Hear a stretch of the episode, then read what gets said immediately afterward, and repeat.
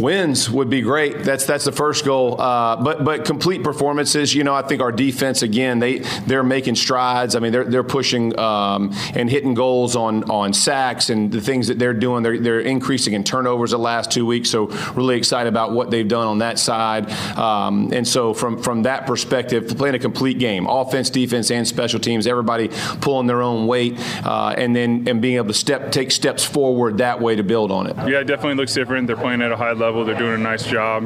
Um, I think just playing in that environment, I've played in it before. Um, it's a you know not an easy environment to play in. The, that fan base is the NFC East fan bases are like extremely like crazy fan base. I played in it for a lot of my career and have a lot of respect for the fan base out there. Um, so I know it'll be a tough task going in there. I think the big thing is just the communication. We have to communicate really well because of the noise and because of the atmosphere. It will add to the game. I got the Colts going 12 and five. The Wow. this season is going to go. They they need to snap two streaks and get the ball rolling. You, you you need to win a season opener for the first time since 2013. Eight straight season openers. I mean, it's at Houston. Come on, it's Houston. Yep. Then you snap another streak of your inability to win at Jacksonville. That's on the road. It all goes back to the you know how well is Matt Ryan going to you know adjust? How much tread is on that tire? And can you get back Shaquille? Don't call me Darius Leonard back to what we're used to seeing from him. And I, I do like it. I like him going 12 and five. Who was that idiot? It was me. it was me, Chris Hagan. And that was Jimmy Cook putting me on the hot seat. We're both here today, so is Eddie Garrison. And yeah, from 12 to 3, you got us. And now, if you listen very carefully, and full disclosure, now there's cameras on us, guys. How can they see us? What would they log on to something? Yeah, go to youtube.com and search the Fan Midday Show or search 1075 The Fan. You'll And I- find our smiling mugs on there. I would highly recommend you don't do that. and I guess we got the wide camera here, and then Eddie's like, "Move over so we can." Get, no, no, I should move the other way. I don't. I don't. I have a face for radio. I always like doing radio because I don't have to put on makeup or anything. And now here I am. So if you're if you're up there looking with the wide camera, I'm waving. But if you listen, Jimmy, and I told you last night, I said, "Look, pull that clip." And you pulled the clip of me saying the Colts would go 12 and 5. But I said two very important things. You did. You gave caveats. By the way, I'm Chris Hagan for Fox 59, if you didn't know that. Um, I said, how much tread is left on the tire for Matt Ryan? And I said, can Shaquille Leonard get back to playing like Darius Leonard? The answers to both those questions were not much tread on the tire, and no, Shaquille Leonard is not as good as Darius Leonard. And so there is no 12 and 5. They didn't win the game 1 in Houston. They missed a very makeable field goal in overtime and the kicker who missed that is now out the door. And then Matt Ryan benched not once, but twice in one season. Therein lies the problem for your 2022 Indianapolis Colts. It's a moot argument because the record is what the record is. But my argument the last couple of weeks has been it wasn't as much the tread was off on the tires as much as they had the wrong car for those tires. Oh, And that is to say that I still think if Matt Ryan, maybe not here, but wanted to play somewhere else, if the situation is perfect, which is what I thought Indianapolis was, which is what a lot of people, yourself included, Greg Rakestraw, thought they'd be good. I thought they'd be good. This O line was supposed to be significantly better than it was in Atlanta. This running game was supposed to be significantly better than it was in Atlanta. These weapons were supposed to be significantly better they've been the last couple years in Atlanta for him. They weren't that, and he is what he was in Atlanta, which is an immobile quarterback that needs a lot of help to be as high level as an NFL quarterback needs to be. But either way, to share in that misery with you, and I loved my wow, by the way, because I was I love Yeah. the confidence you came. I had him ten and six, so I'm not sitting here on a high horse like, oh man, look at Chris. He had him twelve. I had two wins separating him, and either way, a four, what ten and one ball club now, we're both Yeah, if you both those predictions look bad. in my, my fantasy team, I have Jonathan Taylor. And so in the real world and in the fantasy land, you can tell if if star players are not producing due to injury or due to, you know, offensive line play, that's a Jenga piece you pull out and the whole thing tumbles because without the line, you don't have the running game. Without the running game, you don't have not as much on Matt Ryan's shoulders. You're not counting on him to drop back and pass 40, 50 times a game. You're, hey, let's run the ball. Let's run the ball. Every once in a while, let's hit him with this little play action pass and somebody's wide open. And then by having to throw all the time, it exposed some problems with Matt Ryan. It exposed some deficiencies in the wide receiver core. And so it all goes back. You know, it's like a dog chasing his tail. You know, chicken or egg? What's the main problem? Where did it come from? You put them all together, and it's a a stew of crap for this Colts team. And it's you know now you you drag this five game losing streak in into it's not it's I hate teams that aren't where they're supposed to be. Sure. Like the LA Chargers and the LA Rams, they're not in LA when you're playing that game. You're not in Phoenix when you're playing. You're not in San Francisco when you're playing. So anyway, I keep saying have a road game at New York or in New York, and they don't. It's in New Jersey at MetLife Stadium. But you get the point. When they drag their five game losing streak into wherever it is they go, Colts fans more than more than all have been telling me, "Hey, let's just lose. Let's just lose out and get a top 3 draft pick." You go in that locker room though, and that's not what you're going to hear. You know, they we're not in this studio right now saying, "Hey, let's have a crappy show so they'll hire a better person, they'll get a higher draft pick." We're like, "No, let's do the best show we can right now Right. and make these people on their lunch break excited as we go into a brand new year and say something they'll remember and enjoy for the rest of their lives." Jimmy, and that's why I'm here today. Well, we're happy to have you. Thank you. Always good to have you back you. in the studio. And to your point about where this Colts season, we're going to talk a ton about the Pacers today. Uh, we're going to sprinkle in some Bulldogs as well. Mark Minner's going to join us at 1230, Matt Taylor at 130. Uh, JP Shadrick, a mutual friend of, of yours and mine, uh, covers Jaguars, but also does work for Westwood One, going to join us, give us a big picture on the NFL. And then Nate Atkins of the Stars is going to join us at 230. But Chris, me and Eddie, we aren't on the day to day. I know you aren't on the beat, but you're on the day to day coverage of this team. Right. And so, from those that aren't behind the scenes and aren't able to see your day to day, when you look back on this season for what it is, because the playoffs are gone, they were gone last week when Jacksonville uh, was able to get the win over New York.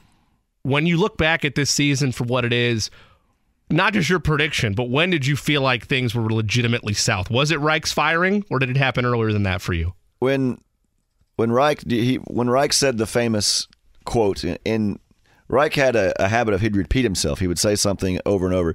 But when he was saying we're three three and one, okay, we're three three. It's almost like he was in shock saying that the team was three three. He could not believe the team was three three and one. And as bad as that sounded, they've only won one game since then.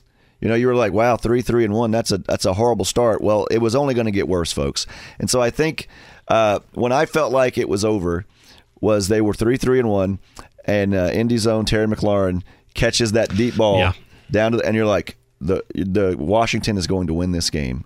They are about to go three, four, and one. Washington wasn't that good at the time. It was before they got hot and kind of made their little run. And you're like, they are about to. be And then you looked at the schedule after that, and you're saying, wow, they got to go to New England still. They've still got to go to Dallas. They've got the Eagles. So then you you recalibrate your prediction at midseason. You know, you're saying 10 and 7, I'm saying 12 and 5. Then when you're 3 4 and 1, and then you start doing the prognostication, you're like, it's prob- probably going to be a losing record, not going to make the playoffs. And then, you know, there was always talk that every week is Frank in, in trouble? Is Frank in trouble? Then you found out, yeah, he was in trouble. And the sad thing uh, of all, saddest thing of all, is this division hasn't been that good. It looked like, well, they can't catch Tennessee anyway. Well, they could have. Yes. I mean, here's Jacksonville. We'll talk about that later. Uh, they've weaseled their way back into it where they're going to play a, a winner take all game in, in week 18, and they may be going to the playoffs. And we could have one of those things in more than one division this year where a losing team wins the division, and along with that comes a home playoff game. Now, you might get spanked, smashed, mutilated, and mauled in that playoff game. But it's nice to be in that tournament, in that discussion. And I, uh, I was doing some research. Hard to believe, but I did some research the other day. And right now, I, I believe it's uh, nine teams already in, eight teams out, and 15 still playing for something. 15 teams still in the mix with two games to go. And that's the way they want it in the NFL. They want it to be excitement for fan bases. You still, you know, you still have a chance. You're still playing meaningful games. And that's true for 75% of the teams in this league. And the Colts are one of those teams that it's done. They're not going to be in the playoffs. There's no discussion. Eliminated officially uh, last week when the Jaguars won. So that that's what's depressing for Colts fans. That's what um, You know, you, especially you know some franchises they're crap, and you're well, the fan base knows they're gonna they're gonna suck. But there was so much expectation this year, last year, the year before, and and that's what's so disappointing. And I've you know I've argued with John before about Colts fans being spoiled, and he said no, they're not. I'm like yes, Yes, they are. got spoiled. Yep. I've talked to former players. I talked to Mike Doss, the former Colt, when he was getting inducted into the College Football Hall of Fame, and I didn't say the word spoiled. He said it himself. He said we got spoiled because we had Hall of Famers in there. We were winning 12 and 13 games every year. That was the not the expectation. That was just kind of a known fact. Like we don't expect to win 13 games. We are going to win 13 games, and it's kind of you're kind of shell shocked as you know a media member in this town or a fan of the Colts when you're like, "Wow, is this the deal? We're just never going to win the division again. Uh, never going to win a season opener." Like I said, sure you got the tie, but still haven't won the season opener since 2013. Still can't win in Jacksonville. So some of the same things. And if you think you're frustrated, imagine how Jim Irsay feels, uh, the proud owner of the team. and by the way, I don't know if we've mentioned if you go to his his Twitter, he has this huge uh, giveaway coming up. Uh, JMV and I are going to be a part of this, trying to select some fans to uh, a once in a lifetime deal. Really, you've got till three Eastern to to sign up for that and give your you know state your case about why you should win this uh, awesome package to go watch the Colts play. Not in New York, but you get the idea. It's very close to New York. I wanted to ask you about that before we went on air, but since you've opened it up, I assume I can ask a follow up there. Well, do you know what that no, process is going to be like? No, I'm not going to pick you, Jimmy. No, You're I know. I, I, to- I, trust me. I, as much as I love New York slash New Jersey, I, I, I don't need to spend any more time with this team than I have to. I, I know year. there's there's been an overwhelming. uh, I can't I can't tell you how the sausage is made, but I can tell you there's been an overwhelming amount of people signing up, and it is, you know, it touches your heart because you hear stories. You know, some like pe- people have. You know, we're sitting here like idiots talking about sports. Right. People have had some rough years. Yep. People have had some rough um, circumstances in their life. So, uh, at the end of the day, uh, there are going to be some very excited and, and lucky fans that get to go on this trip. And here's a fun fact for you, Jimmy. By the way, did you know that 98% of fun facts aren't really that fun? They're just stupid things. That like, tracks. Like this, I'm going to tell you. This is my 24th season covering the Colts. The first road trip I ever went on to cover the Colts back in 1999. You guessed it, on the road against the Giants, November 1999. Colts won that day, by the way. Huge effort from Peyton, Marvin, and the rookie, Edgerrin James. That's how long I've been doing this. And I, I must admit, I got spoiled. It used to be nice to go in the locker room and everybody's just fun and smiles and talk. and now you go in there and you almost feel you want to apologize to people before you stick a microphone in their face because there's only so many ways you can talk about, well, what went wrong today? Hey, what went. And, and those guys, you know, some fans say, oh, they don't care. They care. You know, you're in the NFL, you care, especially you've had all these games on the national stage, be it on prime time or be it last, you know, on a Saturday when you're the only game going uh, d- during the holiday. Uh, they care. It matters to them. And, you know, they're not just going to say, okay, let's just go ahead and play the string out and go to Bermuda. Uh, it's their job, it's their craft.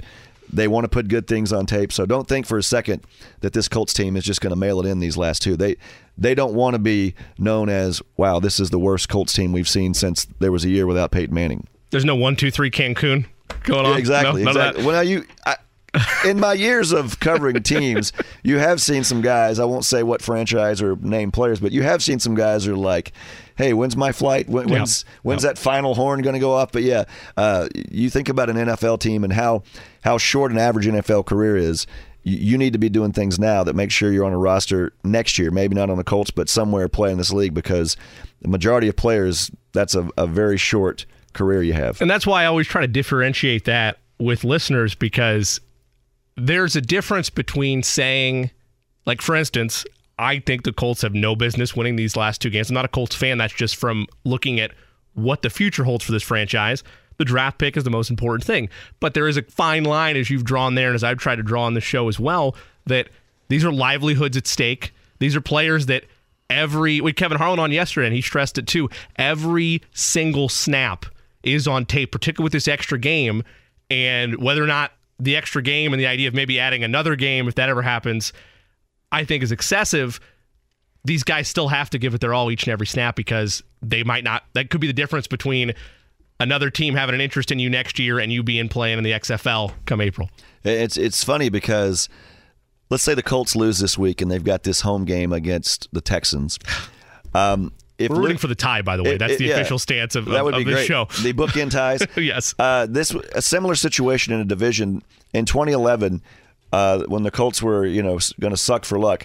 They're playing the Jaguars in the season finale, and the Colts actually had a lead. And if the Colts had won that game, they don't get the number one pick. They don't get Andrew Luck. And so I was sitting there, and I didn't make that trip. I was in the sports office, and I was like. These Jaguars are idiots. If they don't just let the Colt like, you know, because you're anticipating Luck playing for 15 to 20 years, Yep. a Hall of Fame type career, and wh- why would you just sacrifice one quarter of football to make sure the Colts aren't going to get this guy that you're going to play twice a year? So that that in and of itself tells you the level of uh, professionalism and the level of desire to win that you see from guys in this league, even dating back to a decade ago. you can look at this season. Look at Houston right now. Like that's why that's no longer a, if you're if you're looking at it from a who's going to win standpoint instead of a tank standpoint. Start the year and even five weeks ago, you look at the Texans end the season. You're like, eh, that game either won't matter for the Colts or if it does, that's a game they're going to win. And now they're out here uh, with uh, Jeff Driskel and company. I can't remember. I've done this twice now, two days in a row. But they have the the, the tandem of Davis Mills and Davis Jeff Driskel, Mills. and they're operating averaging 20 25 points a game and they almost beat kansas city the other week and that's the number one team in the draft chris And look at this. They, they've got the Jaguars at home this weekend, um, a team that they beat down in Jacksonville. Right. And then they have the Colts. They could win those two games and, and lose that number one pick, uh, which is interesting because, you know, if you're if you're a Colts fan, you want the Bears to get that number one pick because they have their quarterback, Right. and you'd like to slide up. We talk about games that you know games that don't matter or don't you know don't tank. How about the the situation the Titans are in tonight, where literally they don't need to win and they can still they can tank this game and still play for the division next week it'll be kind of a winner take all game against the jaguars so the titans you drop this game tonight maybe on purpose and then next week you're still playing for the division title and a playoff berth and also if you don't win next week well you drop this game tonight too and that way that would help your draft status. So a, a very very strange situation uh, and the titans are going to rest a lot of people. They're playing the cowboys. The cowboys a double digit road favorite. You don't see a lot of that in the nfl double digit road favorites. And i know uh, by the way i have an, a good idea for like a show for you or a, your gambling segment. Okay. Uh, have you ever come have you ever said uh, what's cooking with jimmy? Have we ever done that? High school did Yes, That was the Uh, exact there, name there, there was so, there, there was what's cooking with Jay Cook. There was some there, there was some vibes. so there you're for sure. saying Sure. my my genius was bested by some high school kid I am. I am. Yes, the the, the you gentleman make- you're looking at. That was that your idea? I, it was it was a it was a collaborative effort. I won't take full credit for it. so I'm as smart as three high school people. Yes. is what you're saying. Yes, I am, yeah. Uh, yeah, that's and I, what's great too about um, you know we have three hours to talk and your phone calls are welcome as well. And um, 317-239-1070 if you want to you. join the conversation. Uh, some of the things I want to hear from callers uh, to tank or not to tank. I'd also like to hear your new New Year's resolutions. Do you make them? Do you keep them? That's that was the topic of my my little bit I did with the Colts last week. Hearing some of their resolutions. Um, also, best or worst sports moment of the year for you in 2022. You can you don't have to answer now. Okay. Jimmy. Yeah, we got three hours. We'll see what's cooking with J, with Jay Cook later. Um, it is one of those times of year though where I don't know as you get older like me, Jimmy. One day you'll become more reflective and you'll sit around and say, you know, what have I done this year? How have I gotten better? How maybe have I gotten worse? What is my plus minus in my gambling account? And what's bad about the gambling accounts is it'll you can hit that button and look. I never look. I don't want to know. Yeah, yeah. I don't want to know if it says like you know minus this or if it says plus that. That's great, but then you start thinking, do I owe taxes on that? so if you if you have the gambling apps, and please gamble responsibly. Yes. Uh, don't don't hit that button. That's one thing. It's like a certain doors in buildings. You don't open that door. So um, That's why I just I put an amount in there to start the year, and then that's how I know. I don't want to look at the full sheet and know oh you've lost this many games because you might you might rally, Chris. But Right. but that's how I play responsibly. I don't put any more in there than I so set you, the season so for. you, you put the hundred thousand bucks in there Yep, to start yep. the season. and then we see where we go from there. It's um, it's like when I I, sw- I I believe in the the gambling gods that watch upon me because if I'm making these little bare minimum bets, Sure. that's when I'll go eleven and one, and then when I'm like. Second, you pull out the big Let me go ahead and crank this up here. I'm I'm on fire. That's when I'll lose like six in a row. Same thing if I'm playing blackjack and I'm betting table minimum. Hey, wow, I'm dub- I'm splitting, I'm doubling down here. Let me let me crank this bet up. That's when I start getting the, the 14s against the ace, and you're like, you, you look around and you're like, okay, th- this is pretty funny. Who's doing this? Who is pushing the button? Where's the camera? To, to how do they know when you up that and change that? So it is smart to kind of have the same unit, you know, go with the same units. Last night, my my primetime winner though. I, I offered up to my uh, my subscribers, and by that I mean my degenerate friends. It was Alabama on the road against Mississippi State, Ooh, my beloved Bulldogs. Alabama laying two. Alabama won by eleven. Nice. So those are certain ones. Well, I kind of, in a way, I'd be happy if Mississippi State won, but if they lost, which they did, hey, I got I got paid for it. So that's another little thing you can do. I mean, if if you've been a Colts fan doing that this year, you've been getting paid a lot of money. Yes, if it, and and that's a that's a um, emotional stakes. There are emotional hedging is what they call that. Where if your team you know is going to be bad, and so you want to be paid for that misery, you go and bet the other Yeah, side. You're Yep, you're yep. hedge, you're hedging your happiness, Yep, and that's exactly. Um, I know we'll, later on the show, we'll maybe Jimmy will will this be a day you give out some picks for the Yes, and the end of the show we will give out You some have some prepared? We do have. I know that you're in here for today. Just for our listeners, for this sake, we do have another show tomorrow where Brendan King will be back in here. So I might not go full fledged Okay. New Year's weekend picks, but there will be some bets for today. I, I think out. I think that show tomorrow is going to be a lot worse than this one. It will be, This definitely. is way better. Yep. So bring all your good stuff we had today. we, we had past audio ready to go to open the show. It's the first time bring we've all had your that, bring so. all the good stuff today yeah um, and then when it's time to hit a break since i don't know you can start giving me the like the the rodeo cowboy guy with his uh, lasso it is funny because when i you know when i have john on my tv show he's used to this format where he just starts talking and never shuts up but on the on tv it's like four or five minutes so in my mind i'll be like okay i'll ask john i got like four or five questions i'll ask him one question and they're like giving me the rap. I'm like, well, John, we're, we're done. And he he has that surprise. I'm like, it's different. TV is different Right. than radio.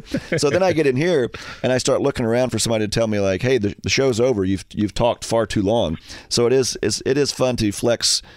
I don't want to say muscle because I don't have any, but flex a different kind of muscle and come in here and, and hang out with you guys, which is quite frankly an exciting time of the year. I know a lot of people want to talk about how bad the, the Colts are. I liked, and we will talk about how, how good the Pacers have been and what an exciting team they've been. You know, do you know the over under for victories they had to start the season? We've talked about it a couple times. I think the number was 17, 15, maybe somewhere I, around there. I saw it at uh, 22 and a half the day Okay. before the first game.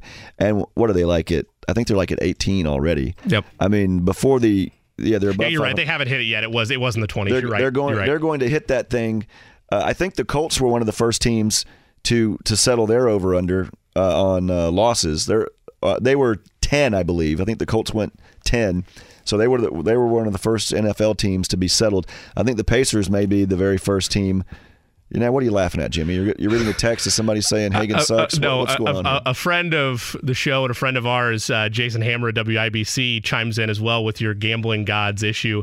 Uh, last two weeks for him, a Bills running back voluntarily going down at the two in the snow, still not a first down. The Patriots Raiders lateral, and then I'm assuming this is last night. Arkansas giving up a touchdown, an onside kick, and a touchdown all in the final 60 seconds, and three overtimes means only a two point conversion. So the cover I- got screwed. I saw that because I had given out I had given out Kansas as one of my picks, and I'm like, well, I was way wrong So on did I. this.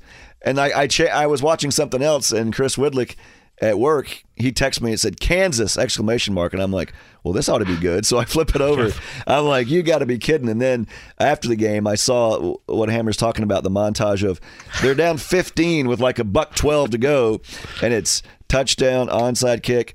Uh, touchdown, two point conversion, and you're like, but then you can still cover that number, Right. Unless you go to like, is it? I think it's the third overtime when it's just two point conversions, which is a garbage rule because It's- it's awful. If it gets to that, and you are a t- got a team that's laying between two and six, uh, you just got no no uh, pardon the pun, you just got cooked because uh, nice. you know you can start using that. You give I out will a, pocket that you one. give out a winner or something like that, and somebody goes against you, you can tell them they got cooked. Will you do the voiceover work for me so I, I- can get I- as the sounder? I'd love to. Okay. I, I will. You got cooked. mark, mark the tape on that. Eddie, clip it. I'll do a better one later. But uh, yeah, it's it's so much more exciting when when teams are competing uh, and you're talking about. And what's funny is we, we will be doing this for a while, talking about where the Pacers are in the Eastern Conference. Uh, you're not talking about where the Colts are, and you thought that would be flip flop this year. You thought the Pacers were building for next year. Perhaps the year after that, then they'll really be in the conversation. But they've played well. They've they've beaten some quality opponents, um, and and they've got exciting an exciting style, and they've got exciting players to watch. Young talent that you're like, and if you're a naysayer, you start going, okay, they're really good and they're young. Can you keep them here? Right. You know, that's something we've a lot of scar into. tissue here Yeah, for sure. so you, you think about those things in the past. So that's what I want to talk about today, Jimmy. I'm right there with you. Pacers are the lone bright spot. A year ago, we couldn't say that. Uh, JMV stressed that a lot last year that there was just a lot of, of suck around Indianapolis and Indiana sports. Not so much right now, at least anyway. Purdue, top of the land. Pacers are fun to watch. And another team that's very fun to watch, who, and Eddie, if I'm too early on this, now you put it on the board, so I'm not too early on this.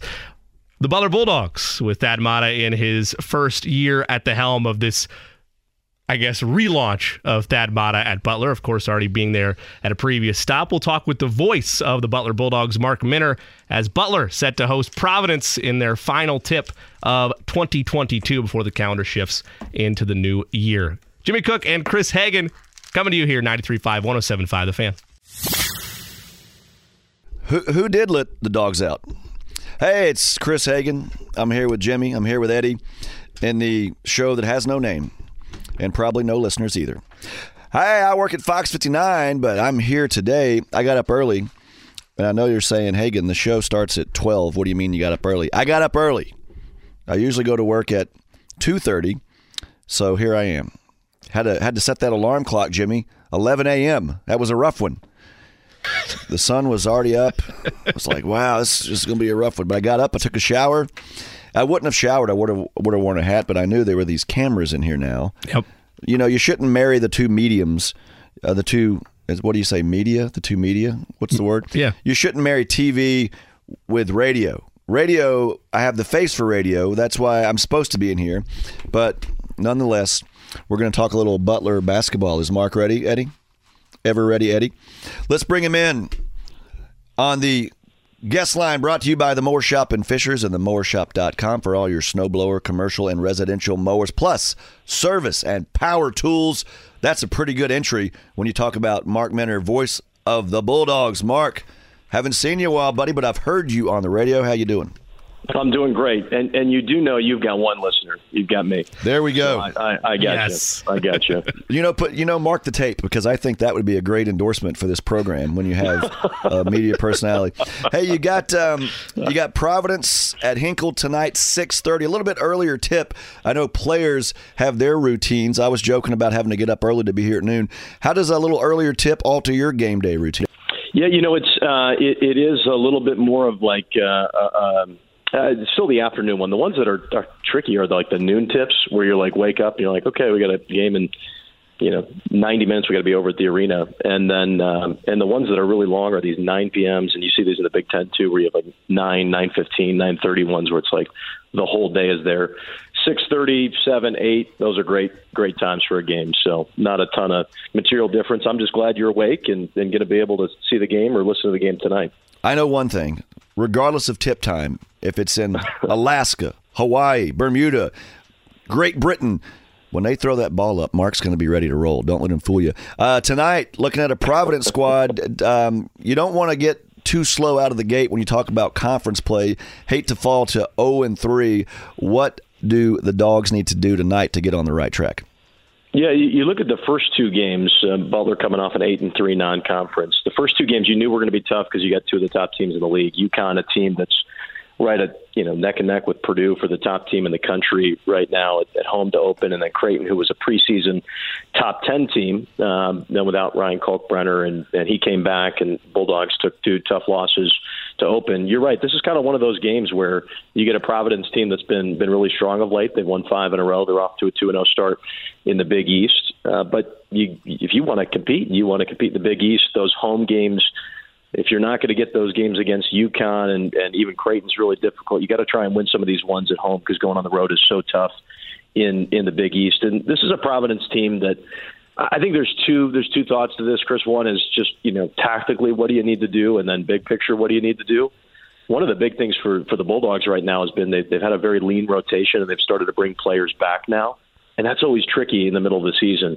Ali Ali and Jalen Thomas, two players that have transferred in from Georgia State and and uh, Akron, starting to come back, playing minutes, and you knew that their role was going to be a little bit bigger at the start of the season, but, but just hadn't played in a Bulldog uniform. So, figuring out what the right rotation, the lineup combinations are, the minute distribution, that's just something that the Bulldogs have worked through in the last couple of games, and hopefully have a few days, really a week, to get ready for this matchup against Providence to kind of figure out what's their identity, what's their game plan going to be, and then uh, in the game, Providence is Providence. They they do the same thing every year, which is they they are super physical. They get to the basket. They run a flex offense. It's going to be really, you know, it's it's one of those games where two things are really important. Number one, rebounding. Providence, one of the best offensive rebounding teams, not just in the country, but but certainly in the Big East. And Butler's really struggled on the glass, getting getting big uh, you know margins in terms of being out rebounded in the last couple of games. So can you be physical? Can you get rebounds? Can you, you know, limit their second chances at the rim? And then number two is going to be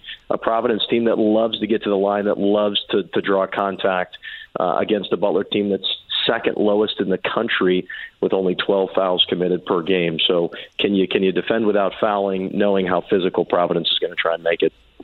Mark Minner taking some time with us via the Mower Shop and Fishers hotline and the themowershop.com for all your residential, commercial mowers, snow blowers, power equipment, and more. The Mower Shop has you covered. Mark, we talked to your broadcast partner, Nick Gardner, last week, uh, just before this two game slate uh, with the losses to Connecticut and Creighton. And he talked about the anticipation for returning Bulldogs like Jalen Thomas and Ali Ali. I know you kind of mentioned them a little bit there and how important it is. Butler only getting, for the first time all season, 11 guys uh, in action in their matchup against Creighton. And obviously, that rotation is going to be fine tuned. And as you said, that's hard to do on the fly. But how important, once they get that established, will Jalen Thomas and Ali Ali be for this Butler roster that's hoping to get back to the big dance? Well, I, I think very important, and let's take them one by one there. Jalen Thomas brings size, but he's a different type of player than Manny Bates. Manny Bates, the North Carolina State grad transfers come in, one of the best shot blockers in the country, physical presence, but has had to be a little bit more timid or a little bit more limited in terms of his aggressiveness because without him, you, you, the Bulldogs just don't have the same size without Jalen Thomas. So while Jalen Thomas is a little bit more, more of a different game, he'll spot up and shoot. Uh, he can extend out a little bit further. Manny's his physical shot blocking presence. So you get two different styles for your bigs there, and I think it gives Manny a little bit more comfort to be able to to be his natural self in terms of how he plays. Um, on on the on the Ali Ali side, this is a guy who was you know leading scorer for Akron last season, a team that went to the tournament, and, and Ali Ali, who's you know capable scorer in multiple multiple dimensions. So it, it just gives Butler another opportunity offensively. He's also got a little bit more size as a wing to be able to bring a little bit different of a of scoring threat. So when you had nights where maybe you know the shots aren't falling for some of the the starters for for the Bulldogs, for some of the core returning guards, uh, and and Eric Hunter Jr. You know, can Ali Ali really help lead the Bulldogs in scoring or, or provide a really good threat off the bench, depending on what his role develops out into the season. So I think it creates additional versatility and depth with some talented players that have been there and, and done it in college basketball before, just trying to you know get their legs back under them, get their conditioning back uh, in in game shape. You think uh, about Thad Matta, and he's just a Butler guy through and through, and it was it was funny when he got the the head coaching job, and people were talking about, well, he was head coach here before. You think it was that was just a uh, a blip on his on his resume because he, he rose so quickly after being an assistant. Then he gets the, the head coaching job, and then he's gone so quickly. Uh, just you can't argue with his success though. Everywhere he's been, and you know I, I've came into contact with him 20 some years ago. Just always just impressed with the man, the personality, and, and the coaching. Obviously, uh, it's been great to have him back. What what kind of fingerprints of his have you seen uh, on the program just in the short time he's been back?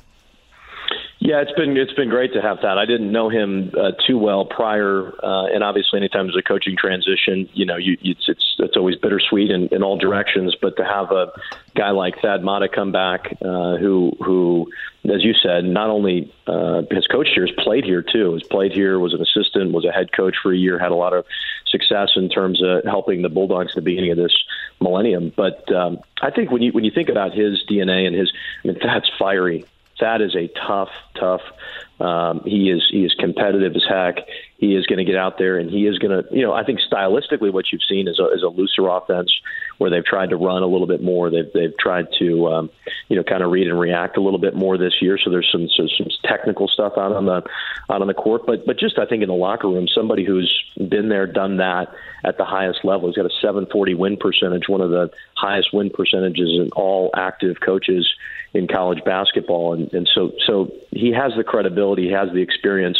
His teams historically, if you look back at them, have gotten better as the year has gone on. And I think the other thing is he's you know he's he's he's just seen it all before, right? So he's not going to overreact in one situation. He's not going to underreact in another situation. He understands how to manage a game, how to manage a locker room, and and he understands what it, what it means, what the expectations are at, at Butler. So it's been fun to watch him, not just on the court, which sometimes it looks like you know Thad's about to lose his mind out there. uh, gets back in college basketball. You know, after some of those games, it's like, oh, you didn't miss that part for the uh, for the last five years. But um, but you know, I think you think even just the learning and the teaching, and you talk to the players, and you and you talk to some of the other staff members, like a Greg Oden, like a Jon Diebler, that have played for him, that have come back and now on staff with him, you, you understand what type of family atmosphere Thad creates. And while he has high expectations and and, and high demands, uh, he also is a teacher. He's an educator. He's a he's a motivator.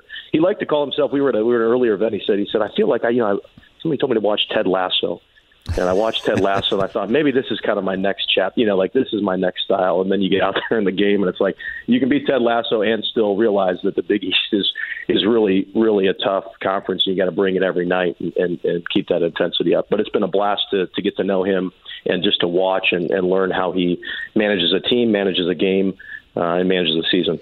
What's funny is, and you're privy to this more so than than us, who you know occasionally get an interview. But w- when you're with a team, so many people only see a coach or a player on game day, and they'll be like, "Oh, I hate that guy." I, I know I'm a, so many people hated, you know, Brian Cardinal. Oh, I hate that guy. But then you meet some of these coaches that are so fiery on the sideline and players that kind of, you know, play with a chip on their shoulder and, and they're like the nicest, the sweetest guys. And you tell, no, you'd love them. You'd, you'd love to go have a beer with them. You'd love to go. It's just when you see them in that narrow two hour window of game day, players and coaches alike, it's sometimes it's Dr. Jekyll and Mr. Hyde, isn't it?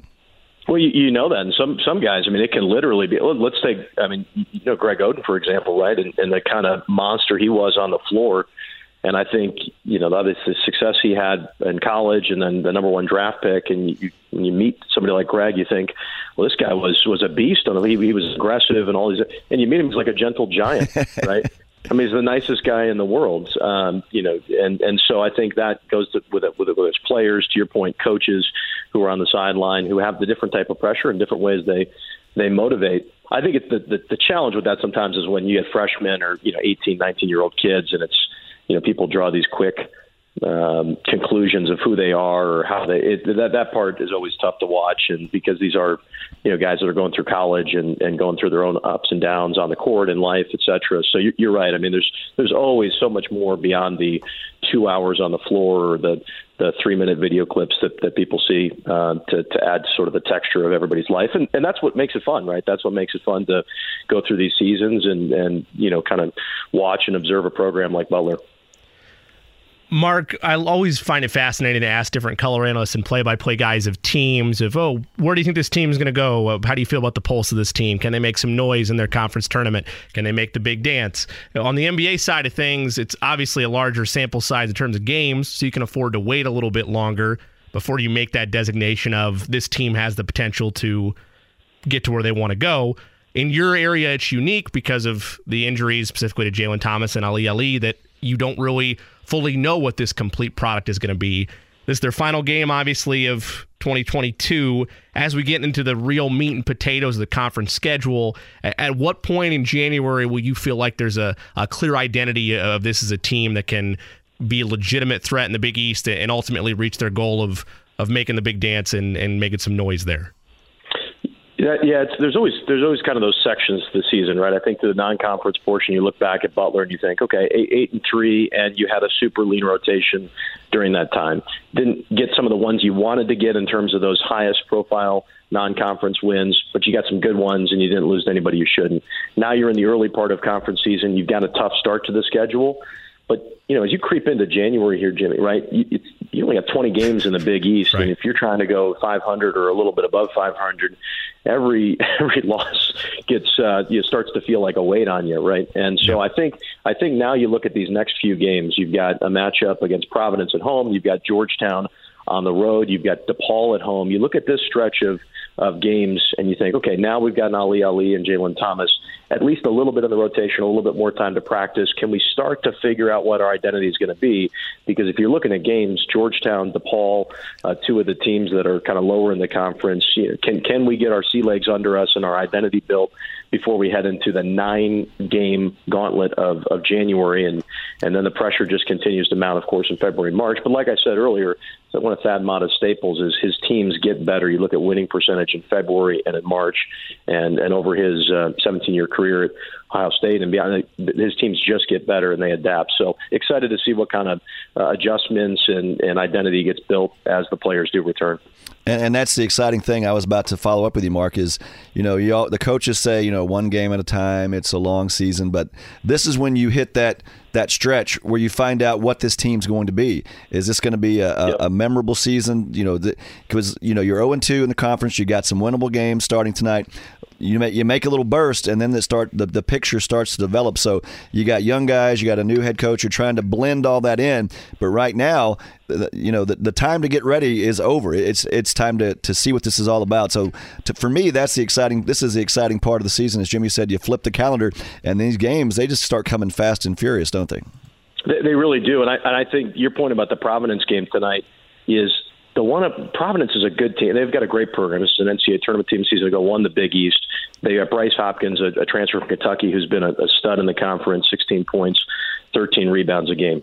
This game's about can we show what, what type of physical team we can be. Right, a team that's real. you- You've been out rebounded by big margin the last couple of games. You know what Providence is going to do. They're going to try and bully you. They're going to try and uh, draw fouls. They're going to try and grab rebounds, second chance opportunities. I think this is this is as much you know about a statement of like who are we at home, right? Who are we as an identity with our team? Can we hang with the, the physical nature of Big East teams night in night out, which is going to be uh, a big test beyond just the um, you know the, the the getting the players in the rotation and the other things we were talking about. And you like to reward the, those you know loyal Bulldog fans. You want Hinkle to be a special place. Get a little sure. Hinkle magic. Get get a W. Get them excited about coming out the next time. Mark, we're going to let you run. Do you you have a, a particular pregame meal you like to have before you, you get on the microphone there? Uh, you know, it's a good. I think I think I'm going to get a couple two topping slices in the media room. That'll probably be where I'll uh, I'll probably roll over with with with that pregame. Also, I I, I have to say I was listening right before, and I and I, I like the idea of somebody got cooked. I think. I think Thank Chris, you. You should. Uh, I think you should hire a patent attorney real quickly and trademark that thing. Yeah, that's- before Jimmy steals I, that. I'm So, glad that you said that, Mark, because that is my intellectual property now. So I, I'm going to make some money off Very this. intellectual. Very intellectual. Yeah, For once in my life, I've been intellectual. Mark, always appreciate the time. Love your work. You, you know you do a great job, and uh, I expect more of the same win, lose, or draw. Let's go get that W tonight, though. Appreciate you both a ton. Have a great one. Happy New Year. Thanks for having me. That's Mark. Minner. He was on the guest line brought to you by the Mower Shop and Fishers and the mowershop.com for all your snow blowers, commercial and residential mowers, plus service and power tools. I think I read that better that time because I did it. I didn't know you were going to read it as well. So I'm like, oh, Jimmy's going to jump in the, the, the mower.com business with me. So I got to up elevate my level of read for that. So I hope the Mower Shop and Fishers is pretty excited about that read right there. That might be the one, the gold standard of reads for that. That's the type of read I feel like that gets you a brand new mower or snowblower popping up on your doorstep. I know that's uh, why I said it a couple times just to say, and it, it is funny because um, obviously we we all have products and services that we like and enjoy. I, as as such, I have my my Coke Zero here. I also brought in a a Reese's a Reese's cup kind of like Christmas tree thing. Now I I don't get any money for saying that. Sure. I don't get any free products, but somewhere out there, there's somebody that just thought, you know what, I'm going to get me a Reese's. So I'm I'm providing them with advertising, and the people at our TV station they're really weird about that. Like, hey, don't ever tweet about this or don't ever say anything about this because you never know. Maybe one of those. You know, you can't be mad about a product. Hey, this is the worst thing I ever bought because, hey, they give us a lot of money. Or you might be stepping on the toes. You, you mentioned one pizza place. Well, you know, we get paid by this other pizza place. So I hope I don't get any trouble. But yeah, if somebody wants to send me a free mower, I'm fine with that. Yeah, I wouldn't argue about it either. Uh, do you have to tape up a bag of Doritos or, or a Coke can on, on set. You got to be worried You about making sure all that if they gave me enough money, I'd wear like a blazer that had like a Doritos logo on it. Uh, by the way, I didn't want to. I didn't want to involve Mark in this because I'm sure there's like all kind of uh, legal issues with this. But uh, Butler a two point favorite in this one. Do you like that? yes, yes, I will lay the two with the dogs. We'll make It's that an official play game. today. You, you can't. No matter what conference, you can't roll out 0 and 3 in a conference because then you you trickle to the bottom. You're looking up, and then the way you know some teams are really good teams, like you know Kentucky. No matter who Kentucky plays, they're going to get your best shot because oh, it's Kentucky. But if you're one of those teams on the bottom, you start getting everybody's best shot too because they're like, oh, this is a game we can go win. You don't want teams saying, oh, Butler's 0 3. This is a game we're going to win. You don't like teams having that kind of confidence coming into Hinkle. You want it to be like, oh no, we're going to Hinkle. And I just got the the finger from Eddie, not the bad finger, the good finger, the rap finger. Uh, we are going to hit a break. He's Eddie. He's Jimmy. I'm Chris Hagan, Fox 59. We are hosting this show without a name. We'll be back right after this. They call Alabama the Crimson Tide. Hey, Chris Hagan. I'm back here with Jimmy and Eddie, and we've got breaking news. As we went to break, I said this was a show with no name. Jimmy, breaking news. What can you tell me about the name of the show as we go to break? It is the fan midday show. It's a template title uh, as we stand, but it is, that's what our graphics say. So the fan midday show is your, is your breaking news. It's like the Action. generic you know, frosted flake cereal. Yes. Chocolate bar. Yes. Fan midday show. Mm-hmm. Well, tell me, show me how we throw it to break on the fan midday show. Well, how we'll throw it to break for this particular point of the fan midday show. Some more breaking news, both from the NFL and some news potentially involving Big Ten Commissioner Kevin Warren when we come back on the fan midday show, 93.5, 107.5, The Fan. Eddie, did you hijack my playlist? How how are you knowing all these songs that I like? I don't know. Well, you, you guys know, um, frequent listeners to me and JMV, or people who know me, know that I have a traumatic brain injury. So I might have gotten married and had two kids with somebody and not remembered. So obviously, I could have told you my favorite songs one time and you remember all this, but you're somehow Eddie is is reading my mind, which doesn't take much. Jimmy Cook.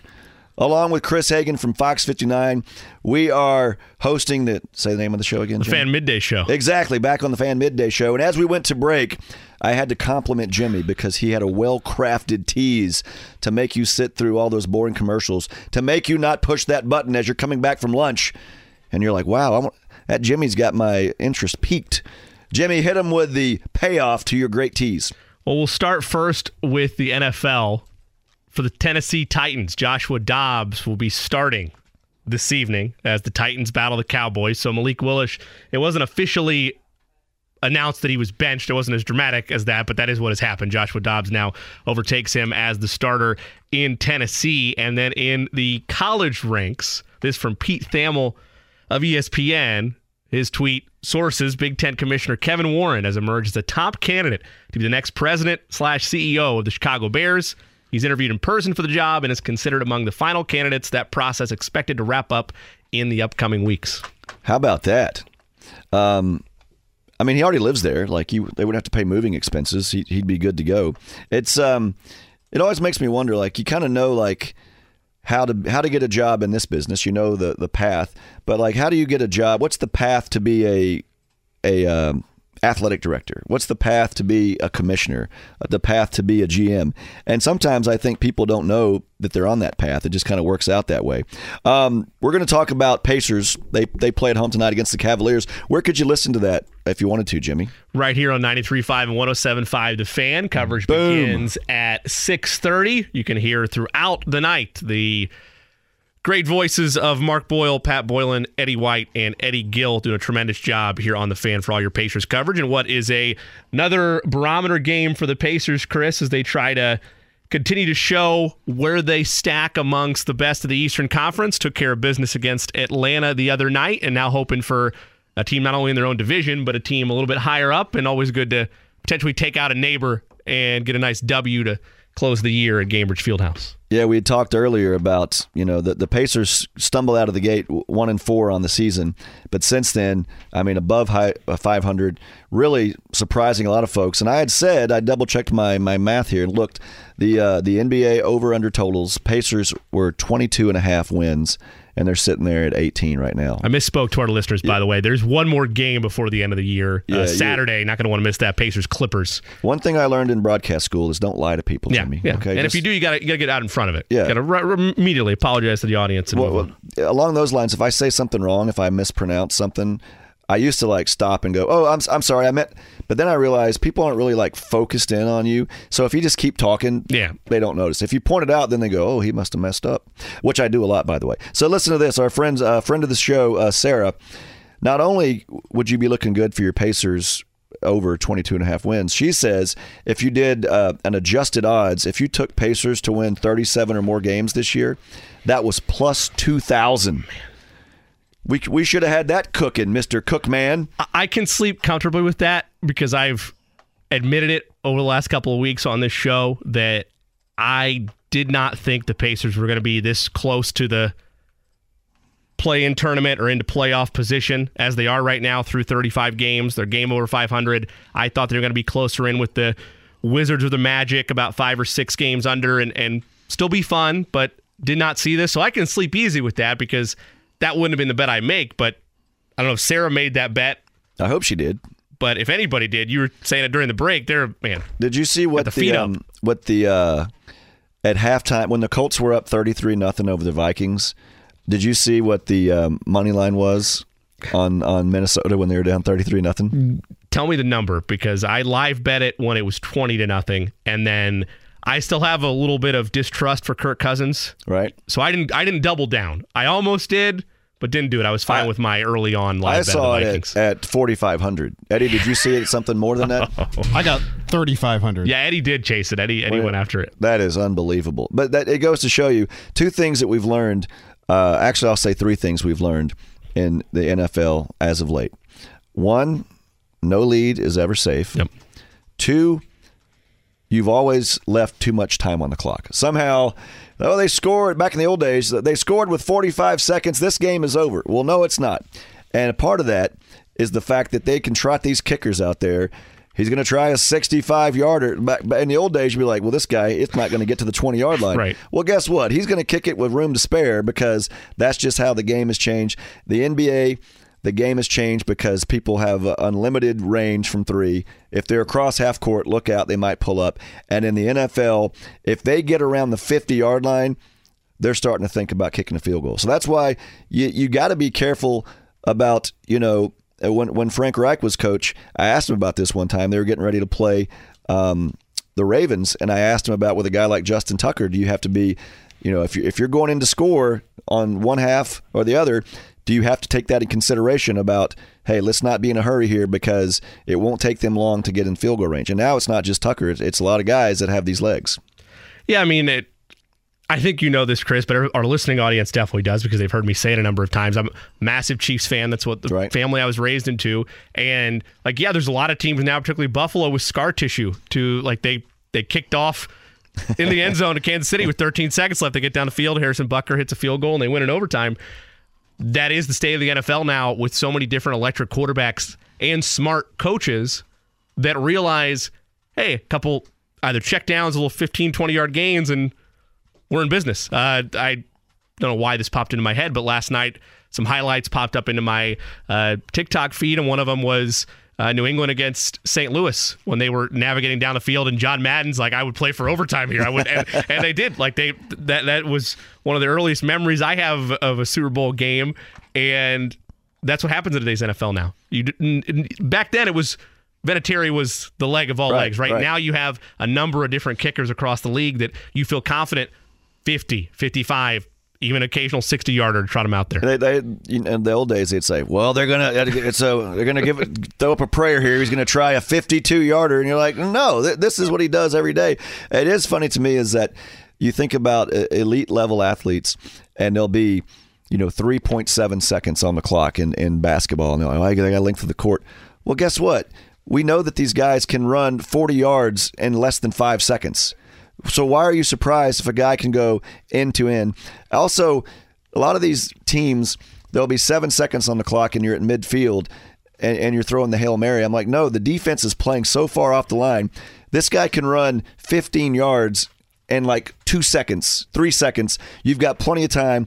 Throw it, step out of bounds, and I think a lot of teams get skittish of, well, you don't want the clock to run out on you, you know, right there at the last the last second, and you you you you didn't get that last playoff. But take into consideration the kind of athletes you have. Now, Jimmy, you know me. I always come in uh, when I come on the show here. I'm not handsomely compensated to be here. I, I'm doing this out of the goodness of my heart, and so as such, I want to pass along a couple of New Year's resolutions for you and the listeners. Uh, and I say it tongue in cheek, but I really mean it. So I want you to be serious about this. Okay, Are, are I you got you. ready? Yes. Eddie, are you paying attention? Now, listen. These New Year's resolutions are something that I already do because, as we know, I am the perfect human. I've done everything right my entire life. And a couple things that happen all the time. Two things I want you to do out there if you're listening. A lot of you are probably driving around right now, and I want you to realize your turn signal works and it's there for a reason, okay? Make a resolution you are going to use your turn signal. Now, that's not it. You have to use it correctly, Jimmy, because you don't put the turn signal on after you've already stepped on the brakes, come to a halt, and now you're beginning your turn, and then you flip it on. I, I know you're turning now. What you do is it goes turn signal, brake, turn.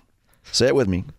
Turn signal, brake, turn. Thank you. You see how quickly these yip yaps picked up the, the process here? If we can do it, Yes. anybody can. I mean, we are simpletons in this studio. That's all you have to do. Now, my second one, I've got more for later, but that's the first one. Turn signal, brake, turn. Now, as you're driving around, maybe you're perfect like me. I want you to look and see how many people are not doing that the right way.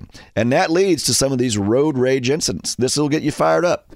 So, anyway, that's one of them. Two, if you're at the grocery store and you're going to go through the little scan scan it yourself lane, which is what I always do because uh not married, no kids. I don't buy like groceries for 3 weeks. I go in there and buy stuff for like 2 days. My wife doesn't trust me going to the grocery. I'll buy stuff I don't need. Exactly. That's what I do. So uh, you walk in there. Now, if you're going to go through this super convenient line, I'm not going to give a free plug to the store, but there's a place where they don't. They have basically nowhere to even put stuff down. They're like, you just scan and you just keep running. You look up above that. There's a sign, and it says five items or less. Five items or less. So I don't like to get bags. I'm a recycling nerd, so I don't even. I'm not going to have. I'm going to carry all my stuff out like a juggler.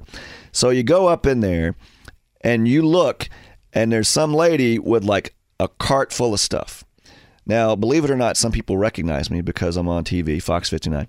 So I can't be the one to go, "Hey, look at that!" sign," Because then I become the a hole from TV that yelled at somebody. Sure. And if you say anything to somebody in a negative way, it automatically becomes you yelled at them. I can say, "Hey, Jimmy, get out of my seat." Hey, don't yell at me.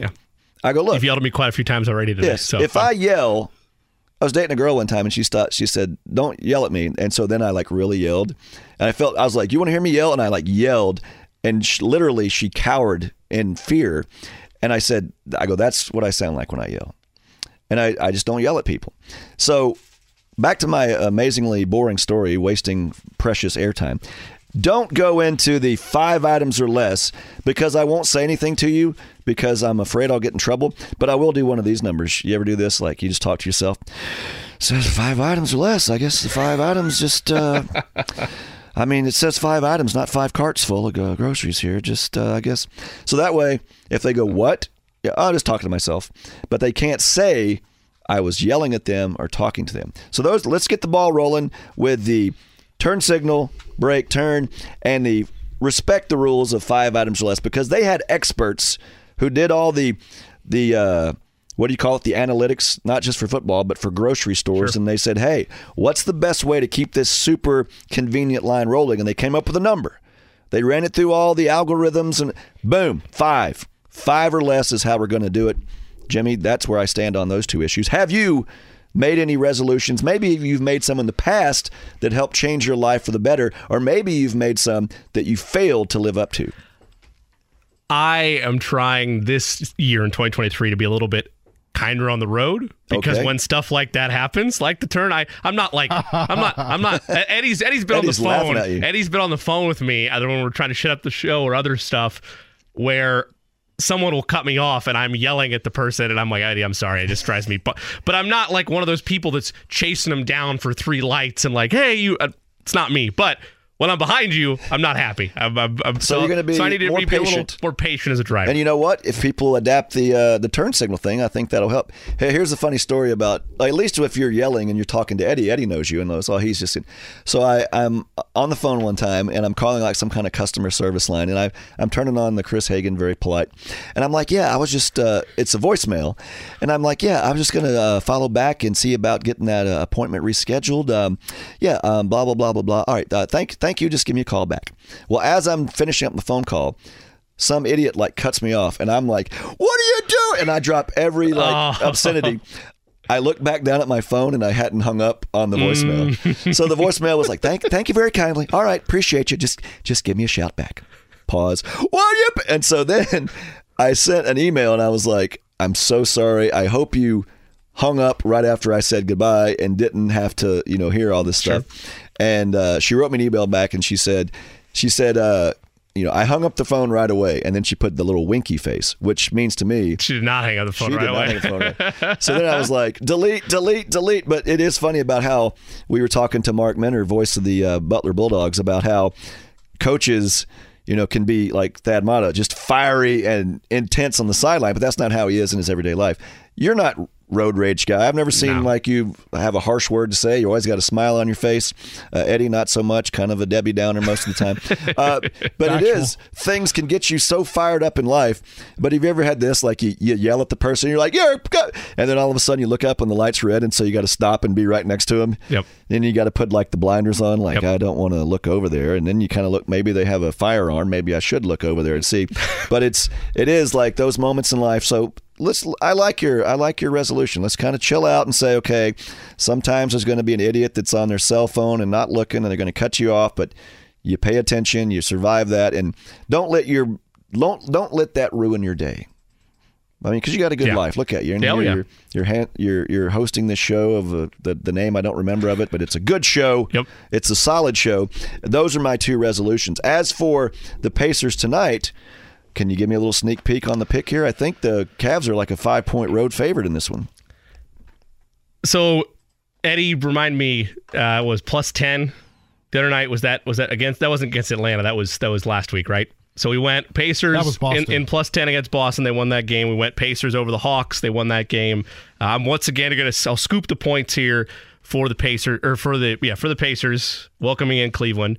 Uh, the Cavs are in my mind, Chris, and all small market teams have this dream scenario where you draft all the right pieces and you feel like you're a player away and then you make that trade that feel like puts you over the edge. And they have done that with the core that they have there and then go get Donovan Mitchell and the sky is potentially the limit for Cleveland as being back into a hey we don't need that LeBron fellow to be good. We, we we've been able to build our own thing over here. So uh, Cavs are a fun team. Uh, Evan Mobley Donovan Mitchell Jarrett Allen just to name a couple on there. Uh, the size matchup with Mobley and Allen along with the likes of Miles Turner on our front uh, is going to be fascinating to me. And then another matchup between Tyrese Halliburton and Donovan Mitchell is just if you're an NBA fan that loves great guard play, you're going to get boatloads of that tonight. Whether you're listening here on the fan or whether you are watching on Bally, you're, you're going to get boatloads of fun guard play and, and fun big matchups all throughout this tilt this evening. I like the fact that um, this isn't a back to back. By the way, the Pacers have been really good on the second half Yep. of back to backs. Three games in four days. Um, little bit of a revenge game. A couple of weeks ago, the Pacers led by 10 Yep. in the fourth quarter over there, and it kind of went south, and they lost that game. I know it's a long season, but you talk about a, a nearby division opponent. I think you remember things like that, like, hey, we let one slip away. Let's let's go out there and handle our business. And you know, there's certain games I don't want to say. In the we talked about mailing it in. It is a long season, and I know there are some games you think I don't know if you're going to get there tonight. You're going to get the Pacers' best effort. I think you have, like you pointed out, some good. Uh, head-to-head matchups, some kind of one-upsmanship, and it has been great to see. Uh, Eddie and I were talking off air about uh, the wannabe all star comments, Yep. and how how Tyrese has been playing since then are like, oh, you want to say I'm a wannabe all star? Let me go show you what kind of all star I am. So uh, I, I like the, I like this matchup tonight. I like the Pacers on the home court, and there's just something magical about when you have between Christmas and New Year's home games in that window.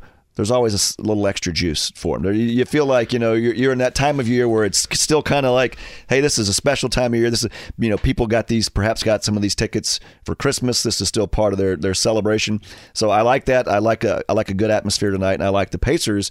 I think I'll go money line Pacers would be my I like pick. that. This week has a whole feel, and look, I.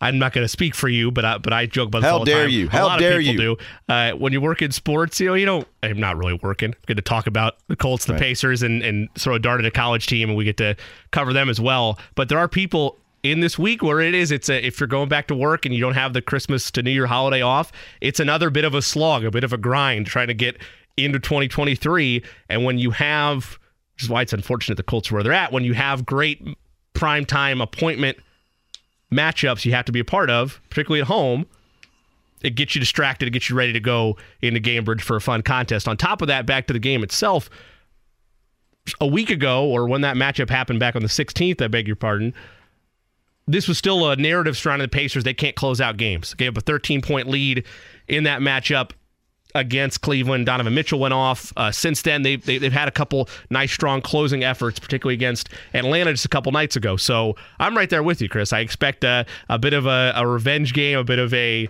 chip on your shoulder type matchup for the Pacers, not just because it's in division, but because they let one slip away up in Cleveland just a couple weeks ago. And if you're losers like uh, like Jimmy and I, um, you love this time of year because you get the random bowl game at two o'clock. You get you get Pur- Purdue plays at five, and I teased this to you earlier. I said, "Don't look. Nope. Did, did you cheat? Did you look? Um, He I, looked. I looked at something. I did cheat. you looked at the point spread, didn't No, you? I did not. Not like the points, Do but you I just, I just want to look at who I didn't. You said the Rattlers, and I had no idea who that was, and I need to find out it was Florida A&M. Florida A&M. Can you predict the spread? Purdue at home, number one in the nation. Your Boilermakers, twelve and zero. They'll take on the Rattlers, two and eight. Who you? Who do? You, obviously, I think Purdue money line's a pretty good bet. What do you think the spread is? How big a number is it? Okay, I, you can't see my monitor, but all I have over here is just a matchup. There's no point spread You on there know, for somebody that's not trying to lie, you're going through a great deal of because uh, great I feel lengths to tell confident in my pick. Okay, and I don't want you to be like, oh, you definitely. I'm going to say 35. That's a pretty good pick, but I think you might be doing something I did when I was in kindergarten. I'll explain that. I, I overreached. the line is 37 and a half. Mm, I should have put. Oh, I needed a half in there to begin with. That was my fault in general, but that's, Here's- that's not bad. Here's what a diabolical kid I was. Oh, to hide it, I went two off. No, no, you did a good job. But here's when I was I was playing pin the tail on the donkey. Did they still have that when you were a kid? I mean, I, I'm aware of Pin the Tail on the Donkey. So it's like yeah. this. You know, nowadays, kids are playing like video games and they're doing virtual reality. But in my day, they'd put this donkey up on the wall and you'd have a little tail and they'd blindfold you. Sure. Which I'm sure was very safe, giving kids uh, pins to poke around. And you had to put the the tail, the one closest to where the tail goes and the donkey, would win the, the valuable prize.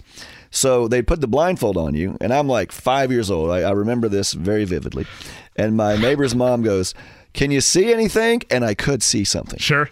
And I said, No, I can't see anything.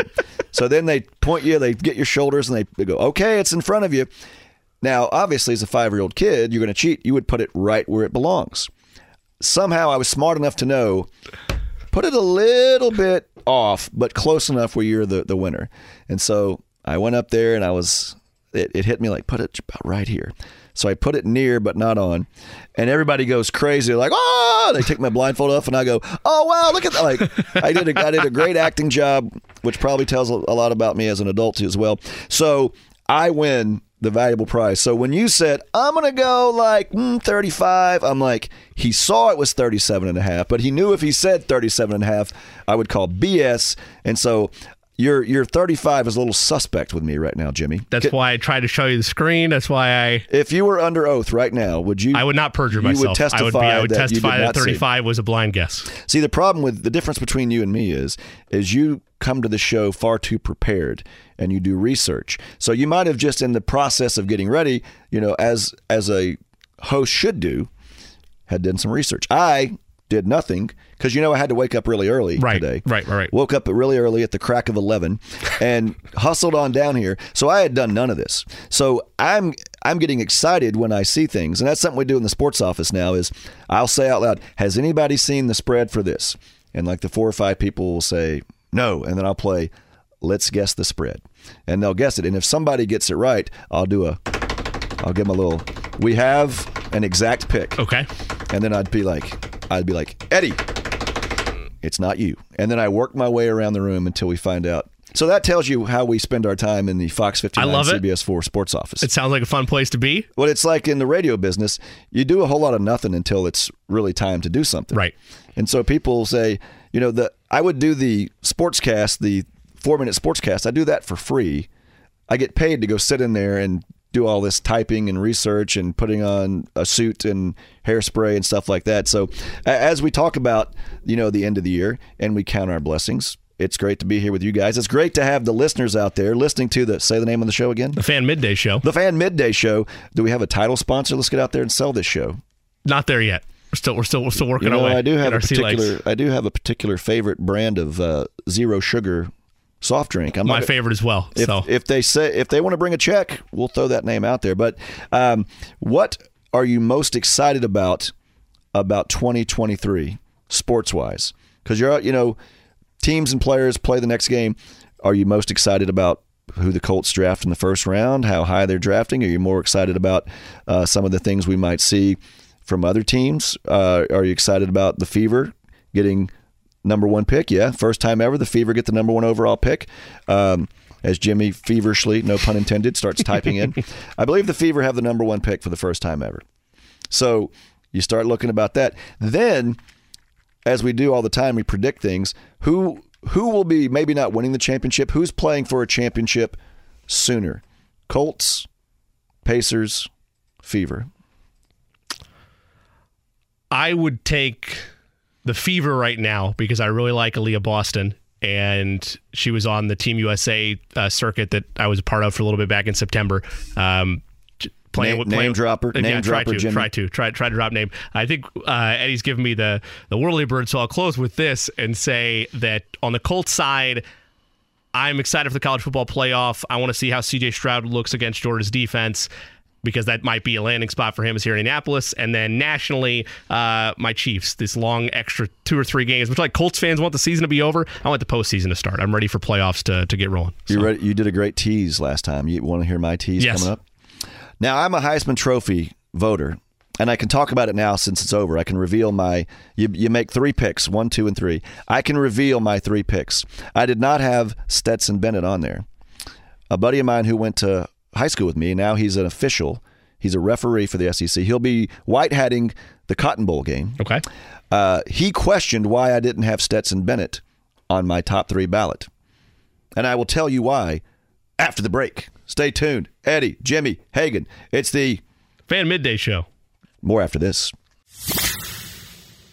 Hey, we're back on the Fan Midday Show. Fan Midday Show.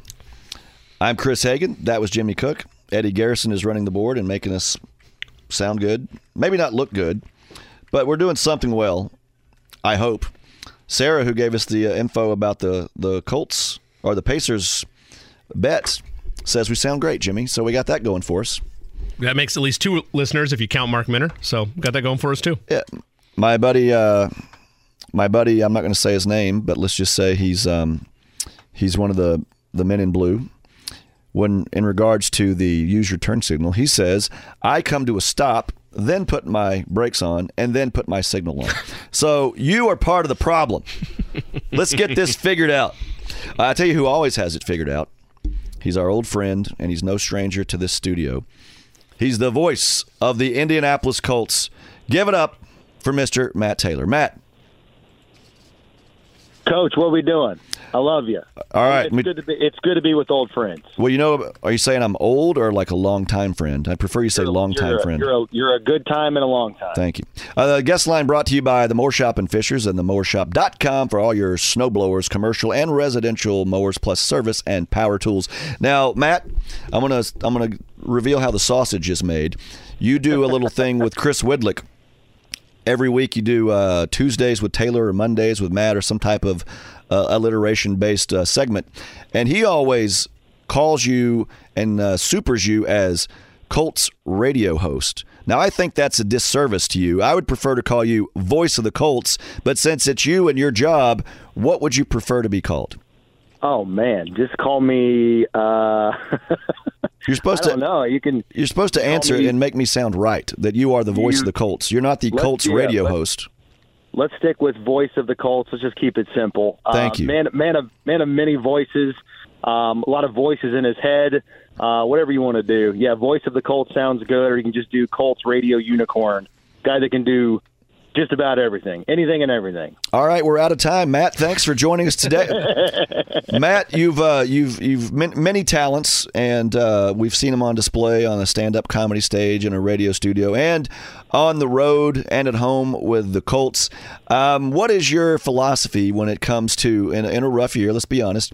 Uh, do you do you try to do you sugarcoat it? Do you call it like you see it? Is there a mandate? What is your your game day philosophy? Win, lose, or in, in this season a draw? No, I don't. I don't think it, it's. Uh, I don't think it really changes regardless of the record. I think it's. Um, you're there to to report the the facts. You know, be objective. I mean, obviously, you know, you're calling the game with a Colt slant. There's no question about that. Um, and you're going to get. Uh, you know, you're going to have more. Uh, you know, pep in your voice. Um, you're you're going to use your voice as an instrument when when the, when the team's doing well. But you know, when you're sitting here at four, ten, and one, whether that's on the air during a game, you know, putting the game into context, or uh, you know, if you're doing a talk show, um, you know, during the week leading up to the game. I mean, you you got to be real about things. You got to put things into context. You got to tell it like it is. Um, you know, just like you, just like everybody else. You know, you don't make it personal, um, but you don't shy away from you know what what the uh, you know what the season's been, how they've gotten there, uh, what's led to it. Um, just, I, I think the biggest word that I just go back to is just context. Give people uh, reasons for, you know, why they're on a, a five game losing streak, right? Why they've lost eight of nine, why the offense continues to struggle. Um, and so you don't, again, you don't make it personal. You don't take shots at guys. But, you know, if, if you want people to respect the broadcast and respect, um, you know, the fact that they should tune in every, every day uh, or every game, it, it should be, you know, t- tell the tell the story. Uh, you know, narrate the game, be objective, highlight the Colts when they do well, but also tell the truth as to you know why they're four ten and one on the season here. Well, unlike you, Matt, I do like to make it personal. I, no, I'm kidding. Um, now, some folks, even the most diehard fan, they probably haven't watched every play of every game, and I I preface that by saying you do. You you're watching every play. You're not like, hey, I'm going to go get me something to drink here or get some more nachos. You're like locked in. So, not setting you up to sound like a homer or an apologist, but just looking at there are just so few plays where this season could have gone differently. And I, I mentioned some earlier. You know, uh, Hot Rod misses the overtime field goal in Houston. There's a win. Uh, Terry McLaurin catches a, a miracle pass for the Commanders here. There goes another win. Is it? Am am I wrong in saying this team is like four or five plays away from still being in this division hunt? When you see, you know, how Tennessee's kind of come back to the pack. I mean, it doesn't seem to me like the team is that far off when you see how few plays have determined uh, a lot of these games. Without question. And plus, two, if you look big picture league wide, I mean, seemingly every game comes down to the wire. I mean, you look at, I mean, I think the Giants and the Vikings are a perfect, um, you know, those two teams played on Christmas Eve. I think they are a perfect matchup to sort of encapsulate, you know, what the NFL is here in 2022. The Giants have played 12 games this year. Um, you know, where, where games, uh, the results have been decided by one score. Um, they are, uh, you know, they have eight wins of those 12. The the Vikings are a perfect 11 and 0 in one score games. So seemingly every game comes down to the wire. They're going to be decided by eight points or less. And unfortunately, this year for the Colts, they're four, five, and one in one score games. And a lot of those, you know, those those six non wins in those tight games are obviously incredibly winnable, and they come down to just a handful of plays every single time out. I mean, the Commanders game, as you brought up, is a perfect game, you know, to sort of drive home that point. The, the Philly game, when you're up 10 in the fourth quarter. You can't close that out. I mean, just the other day against the Chargers, I mean, the Colts are down 13 to 3, and they get a takeaway in plus territory. Um, and you're, you're going forward on fourth and one at the plus 11 yard line, and you can't get it. And it's two weeks in a row where basically the game's on the line. It comes down to fourth and inches, and the Colts come up short. It's just kind of a microcosm of, of how this season has been or how the season's gone this year for the Colts. And you know, if the Colts get a touchdown there, it's 13 to 10. You you basically have the entire fourth quarter to go, and it's another one-score game. And, and who knows if the Colts can make enough plays in the fourth quarter to win that game on Monday night. Instead, you know, you, you turn the football over. You you can't move an inch to get a first down, and then the Chargers go 88 yards on on 12 plays, and they get the the game-winning touchdown or the game-sealing touchdown in that instance to go up to you know 20 to three, and then you know, the box score says it's a 17 point game, but just the feel and the overall, you know, uh, mood or you know, how you feel about that game afterwards, it's like it, it really wasn't even that close. But you know, for an instance, there it was, and and that's sort of been the the season for the Colts in totality, where they're so close, but yet at other times they feel so far away based on you know the teams that they're they're playing and you know teams that are making plays against the Colts in crunch time in the fourth quarter where the Colts aren't making plays down the stretch. So, yeah, in some ways it feels like this is a team that's really, really close. And then another, you know, ways to look at the season, it's like, yeah, they, they look and feel like a team that's going to be picking in the top 10 next year. Yeah, five of the 10 losses by one score or less. And then the tie, that, that's six potential wins on the table. And right. you mentioned, I mean, you kicked that field goal against the the Chargers instead of going for it, and it's a, a touchdown game. And then even in the game, the embarrassing beatdown in Dallas, they're they're going for two late in the third to try to make it a 21-21 game and right. then you turn it over 17 times in a row. So even that game was a competitive game for, for three quarters. But uh, but as you said, uh, and I'm going to pass it over to Jimmy because I know he has a very thoughtful question. But as you said, I mean, and as we've seen over the years, the, the margin between winning and losing in this league is is razor thin. Jimmy. Matt, not to be the bad cop with all this, but to your point about there's two sides of that coin. Are they really a couple pieces away or are they just a bad team offensively? Regardless of where that question is answered in the offseason, the Colts are going to have, as you know, decisions to make at the quarterback position, focusing on who's on the roster right now. Saturday's made it clear Foles is going to work out the last two games of the season. Not as much for Matt Ryan, but for Nick Foles. What is he playing for, if anything, here, other than He's a veteran. He wants to show he can still do it. Is this still a I don't want to call it a tryout, but a an audition to, to still be a part of this team in some capacity, or is this merely he's an innings eater, to borrow a baseball analogy? We're just trying yeah. to get through the last stretch of the season.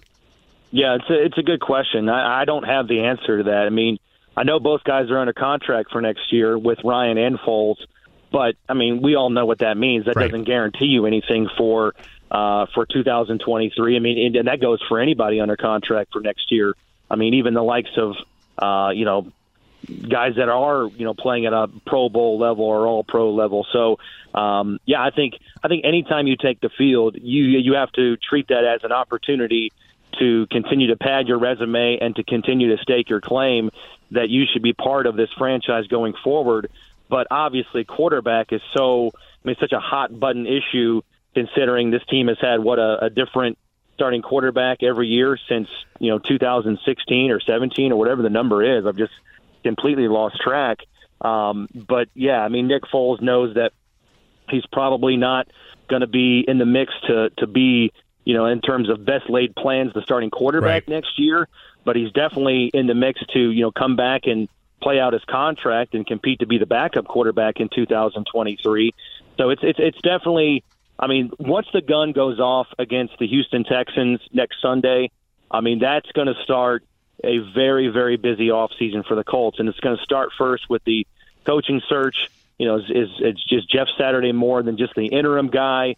Um, you know, the, the, the Colts obviously have a lot to hash out. I mean, anytime you're, you know, you're a, you're a four, you know, ten and one um, or whatever the record is right now, um, you, you have more than just quarterback issues. But I think the biggest issue um, or the biggest to do uh, on, on that list in the offseason is going to be to figure out what is the, the the best laid plans at the starting quarterback. Do they need to find a franchise quarterback with a top ten pick? because they're assured a top 10 pick. We know that. Right. And what do they do with that? Um, and if they don't do a quarterback in the draft, you know, can you make a trade or can you bring in another guy in here that you can establish as a potential franchise quarterback? To me, we talked about this on the podcast this week. Um, you know, it's it's obviously everybody right now is talking about bringing in a quarterback in the offseason, the draft. If you do that, to me, I think a prerequisite for me has got to be he's got to have some mobility, right? He's got to have some athleticism. He's got to have some dynamic uh, traits about him, and it's not just like the Lamar Jacksons or the Jalen Hurts of the world, where you know that's front and center. But I think you look at the quarterbacks now with Patrick Mahomes. He's got pocket escapability. Joe Burrow has that. I mean, obviously, um, you know the quarterback in Buffalo, Josh Allen, has that. So it doesn't have to be just exclusive, you know, run around, make plays.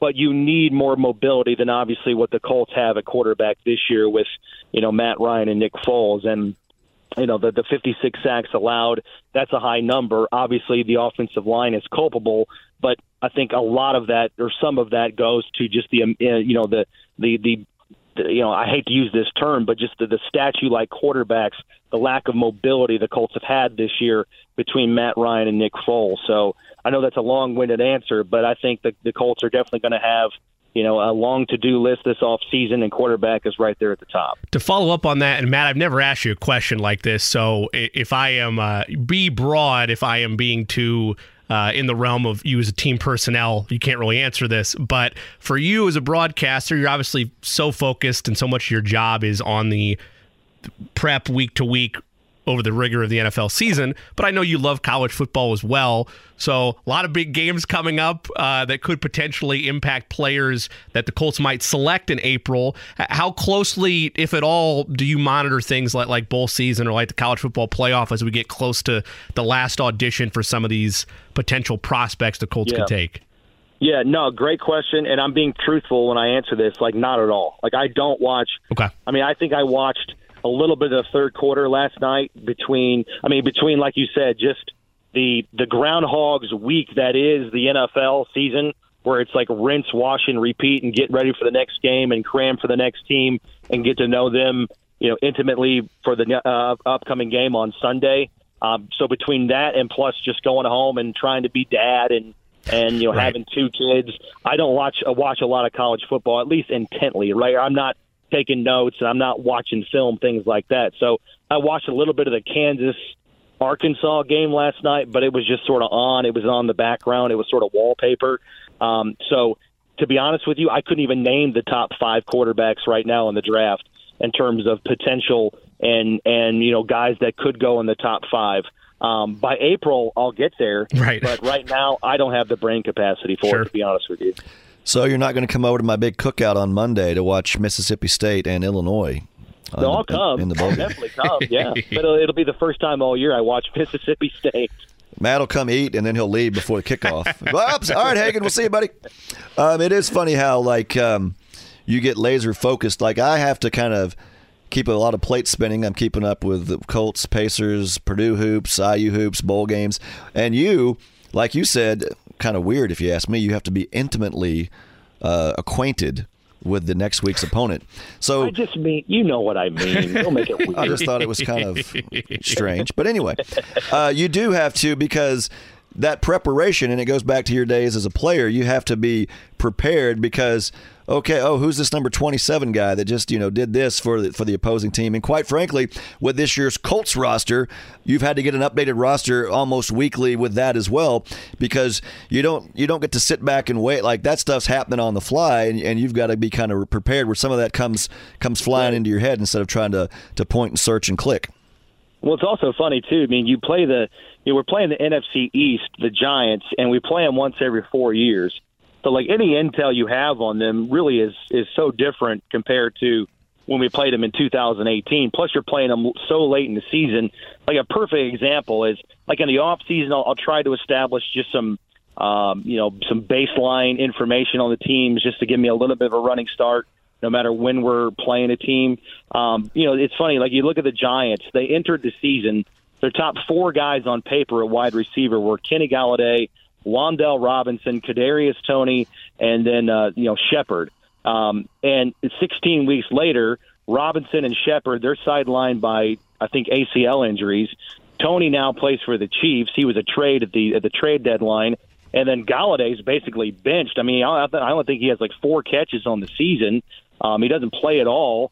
So now it's they got Slayton, um, they've got James, Richie James, and then Isaiah Hodgins. I mean, these are guys that are barely household names probably in New York City, let alone Indianapolis. And so, yeah, we just don't. At least me, anyways. I don't. I don't watch a lot of Giants football because they're not on typically when you know the Colts aren't playing. They don't play a lot of primetime games. Um, so yeah, it's it's it's it's a crash course to get up to speed on them, and then the Colts roster is ever changing. You're seeing a lot of guys being elevated from the practice squad. So that's the challenge on a week to week basis. Just is just to get to know these guys. You know, six days between games and uh, make it sound like, anyways, to the audience, like you know who these guys are all season long. Is Eli still quarterback? I haven't kept up with it this year. um, real quick before we let Matt Taylor voice the Colts go, I always like to try to make an impression on people, Jimmy, and I like I like to give good advice and good resolutions. Now let's see how much Matt listens to me. I believe it or not, I have a lot of pet peeves, and one of them involves play-by-play people. Matt, can you relate to the listeners my pet peeve that I have always passed upon yes. to you and made sure you don't do this? Go ahead and tell them. Well, I think you have two of them, if I'm not mistaken. All right, let's hear it. And I think one of them is your your big pet peeve is the ball doesn't rest, right? So the ball's not resting at the 40 yard line, right? Right. Because the ball is not not alive; it's an it's, object. It's not taking a break. correct. Right. And then I think your other one is is you know the Colts get a stop on third and five and they don't force the Giants to punt. Right. have elected to punt. thank you. As we learned in, from Lane Kiffin, you're never forced to punt. They went for it right. on their own nine last night. But I hate when they, and that pass is incomplete. The Broncos will be forced to punt. Who's forcing them? Is there are there some uh, armed guards? Listen to me, Mister. Line? You're going to punt right now. no, and they will go the they'll go the field goal route, or they'll they'll choose to punt, or they'll they'll send on the punt team. That's fine with me. But you can listen to the bowl season, Jimmy and Ed. You'll hear this, and they'll be forced to punt. Who, who's forcing them? That one I can get behind. The the, the ball resting. Eh, I don't know that. I, I, it is a pet peeve for a reason, so I, I respect uh, it. But I didn't invent the ball resting at. I, I adopted yeah. that one, but the forced to punt was one that yeah. really irks me. And also, Matt, I like the way you, you, you go into a game and you, you like to bring something a little different. You like to have some, you're not going to say the same thing over and over again. So I'm excited to hear. You know, I, I often have to leave these games, like the other night, I had yeah. to leave at halftime to drive back to the studio. So I, I like to listen. And as you know, that's a huge responsibility because a lot of folks out there driving and with satellite radio right. now, not just in Indiana, people are, are, you are painting the word picture and you do it beautifully, my friend. Well, I appreciate it. Yeah, it's like that I've I've I've I've been like a melting pot of of uh, like things I take from different guys, and I think what you're alluding to is like that Doc Emrick, where you can watch a hockey game that he called, and you know there's going to be hundreds of of passes of the puck in a hockey game, and they'll have a hundred different words to describe a pass. Right. So I'm not on that level. I'm trying to get there, um, but yeah, I, I struggle with you know how to describe a pass without saying the same thing over and over, like you know fires or lasers or spins it or you know spirals it. You know, try to come up with with different adjectives to describe things. Same thing with tackles. Um, I got a couple. I, here's I think, here's some. Uh, write these down, and I'm going to listen to listen. Say them this week. Say he levels him. He levels him at the go. 12. He levels Barkley. And how about uh how about he he spins one? He'll spin one over to Pittman, gain yeah. a 12. Yes. Give me yes. a spin and a level. I'll be listening. I'll I'll uh, I'll make you an extra an extra burger on the grill if you throw one of those out there. Matt, you yeah, don't believe to... it or not. Believe it or not, I've actually done this exercise on on plane rides to games where I'm just sitting there killing time. I'll get out a notepad and I'll just rack my brain with different ways to describe tackles and passes and try to incorporate those as best I can, you know, for the following day. Matt, you don't have to comment with this, but uh, I just want the Colts next quarterback to be good enough for you to be able to say he's in his bag. I want to he's in his bag for Matt Taylor. That, that's what I want at some point in time. he so, what? He's in his bag. He's going into his bag tonight. Oh, I like it. I like that one. I have no idea what that means, but I know it's time to say goodbye to, to Matt Taylor. They're giving us the wrap. Matt, always great to talk to you. If I don't see you, Happy New Year. And uh, yep. just just remember, only two games left. you got it, boys. Happy New Year to you. Appreciate Matt, you. Matt Taylor, he was on the Guest line brought to you by the Mower Shop and Fishers, the themowershop.com for all your snow blowers, commercial and residential mowers, plus service and power tools. We have to hit a break as Matt will now be getting intimately acquainted with the New York Giants. Hagan, Cook, Garrison, back with you after this.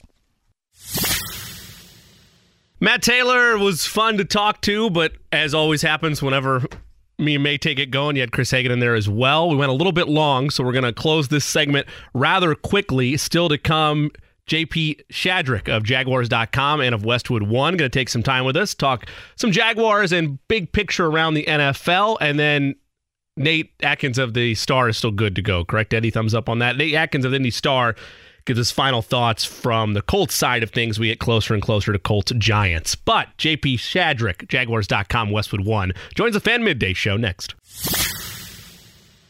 Hey, what's up? It's me, Chris Hagan, Fox 59. Filling in today on the what show, Jimmy? The Fan Midday Show. I can't remember that because I have a traumatic brain injury, but I'm having fun regardless of the name of the show. Now, Eddie, you're a slick guy. Now, did you play this song for any particular reason? See, this is how time is a flat circle. Everything always has a meaning. You really didn't? Honestly? Okay, then you're Honestly, all yeah. Do you know why I'm pointing out this song? why Well, it's i- interesting that we're playing this song I'm right not now? trying to undercut your story, perhaps, but I do know that JP is an alum of Alabama. Well, let's take it a step further. Okay. JP, are you there? Uh, I am here. Yes. Good afternoon. JP's got the good pipes because he does like he's a national guy. He does local stuff with the uh, the Jaguar Jaguars, which I'm sure they taught JP as soon as he got his, his first day on the job. Uh, JP Shadrick, um, uh, let me explain this to you, Jimmy. Guess he's a proud graduate of the University of Alabama, but guess where he went to high school, Jimmy? The same place you did. Boom. That was the secret surprise and you the Easter egg. Hewitt-Trussville High School. Uh, I think JP's the second most famous alum behind Jay Barker, national championship quarterback. Did you go to? Were you? Was that before your time, JP? Uh, it was, and I'm I'm way down the list. I'm I'm not even close to you. You're way above me, I think. I would agree with that. of I would the completely agree. list. You know, it's. I was there. I graduated in 2000. So do the math on that. I don't know. There was a Whatever that is. there was a pitcher, I think class of '97. I forget who it was, but I think the number one overall pick in a major league draft was out of Hewitt. Sanders. Yeah, Jason yeah. Sanders was his name, and he, he played for the Rays system for a long time. Yeah, that's right. And then Brandon Cox was the Auburn quarterback. Right. He was a sophomore when I was a senior, and then uh, since then they've had a few players roll through. Noah Igbinoghene, a first round pick with the Dolphins, is uh, from J- there. JP, stop because every name you throw out there pushes me further down the list of distinguished alumni. oh, Uh, don't, don't forget about Brent Key, the new head coach at Georgia Tech. See, great. Now I'm out of the top 10. What a disastrous phone call. Um, you, you've got a, a unique career that you've got going, um, and we've never really talked in person, but I, one time you had posted on Twitter a, a, a Hewitt-Trussville HT logo, and I'm like, there's no way that's that logo exists somewhere else. And then we, we, we got in touch, and sure enough, the same high school. You've been doing some cool things with uh, Westwood One. You were on that, uh, the call the Dolphins and Packers. I mean, a meaningful game, an exciting game, and then some newsworthy things out of that game. Let's start with that before we talk about Jaguars. Uh, let's let's start with the, the positive thing with Aaron Rodgers. And as you're doing that game, are you are you in shock and awe about how he has got this franchise back in the playoff mix and, and the way that team looked like they were dead in the water for the season and in that game, and somehow they came rocketing back? You know, it always feels like when you have him, you have a chance. You're never really out of this thing because when he says relax, everybody seems to kind of relax a little bit and, and play a little better football. And they certainly did that in the second half. Now, part of that game was, you know, Tua started throwing interceptions. They might have played it a little different in the second half, but then Aaron Rodgers got his act together after struggling in the first half, misfiring on some balls, showing that frustration well, he just kept playing, you know, and it's not like he threw three touchdowns or anything, but he he played better in the second half and took advantage of those uh, takeaways that his defense got off to.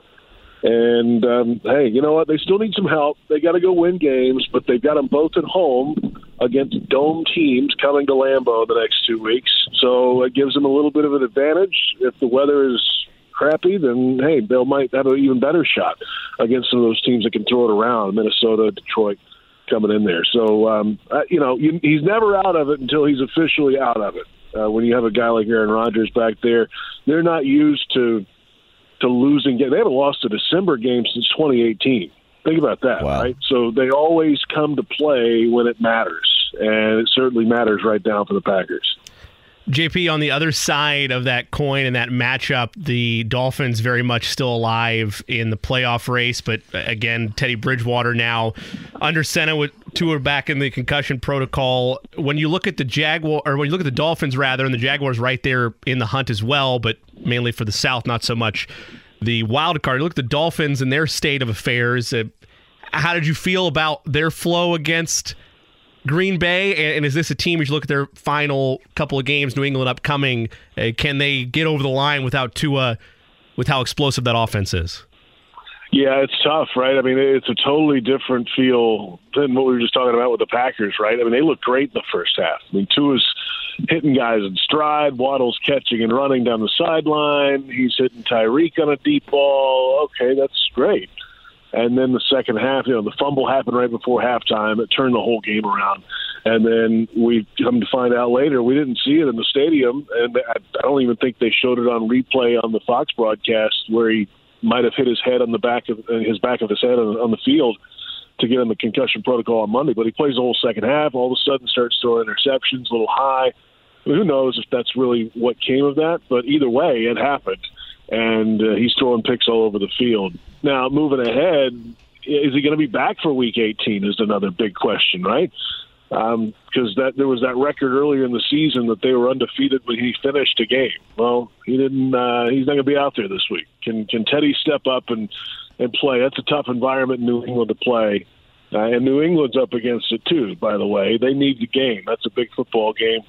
Um, but when it comes down to it, I think they come back down and take care of business against the Jets in Week 18. Uh, that's a Jets team that's really scuffling right now. They've got a good defense, but uh, the offense leaves a lot to be desired. Jags saw them on Thursday night last week. So if Tua is back in there, uh, they've got their best shot, obviously.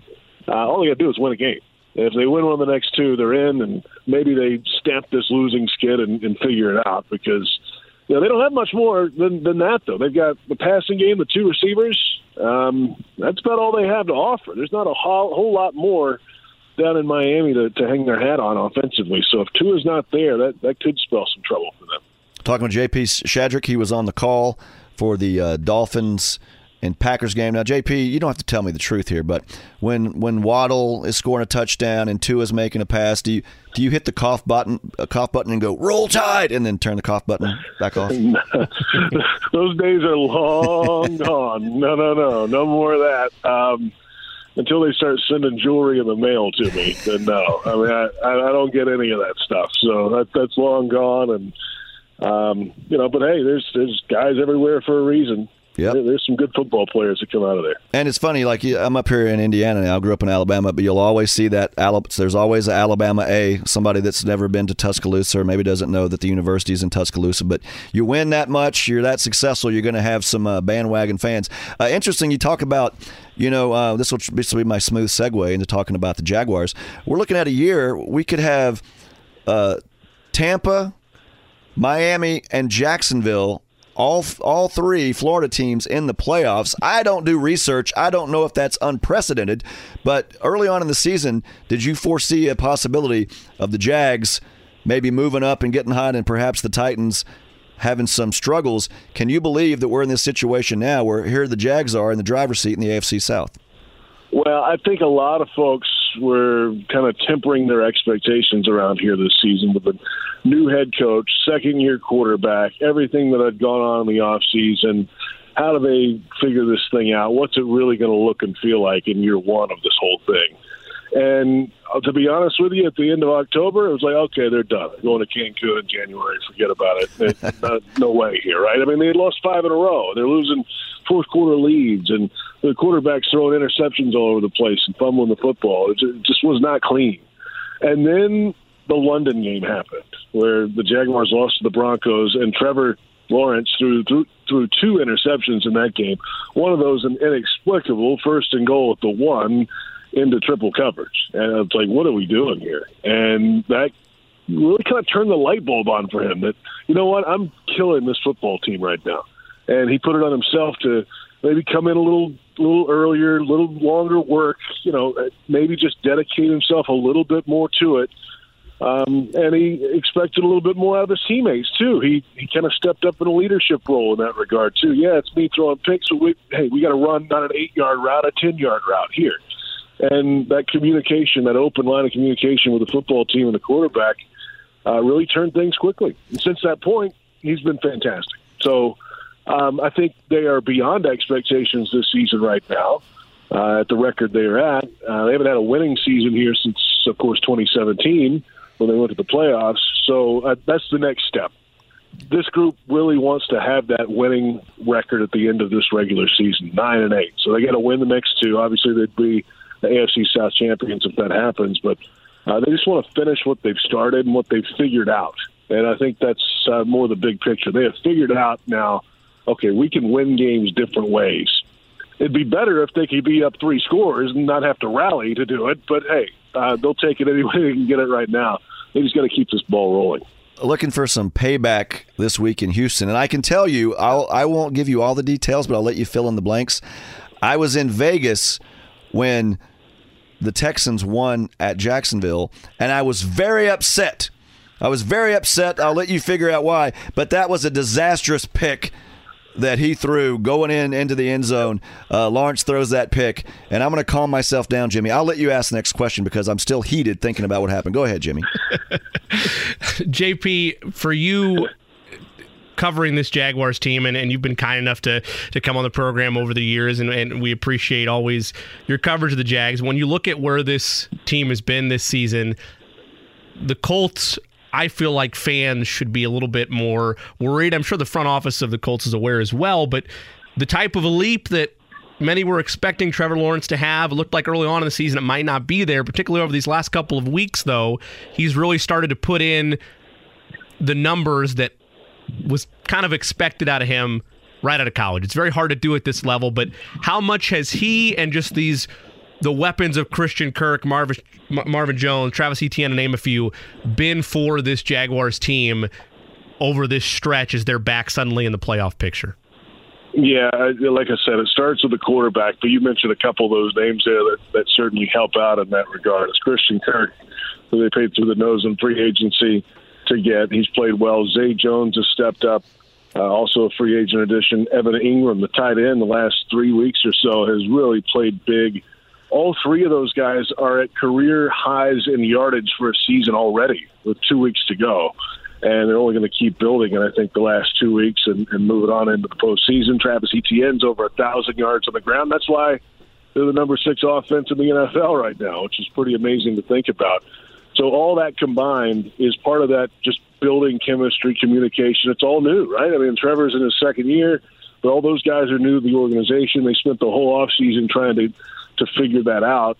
But you really have to go play games together, you know. And middle of the season is when it really the the light started to turn on in a lot of regards. And it's not it's not the same guy every week. Um, there's not a lot. There's some ego for every NFL player. I get that, but it's not like not a diva wide receiver room.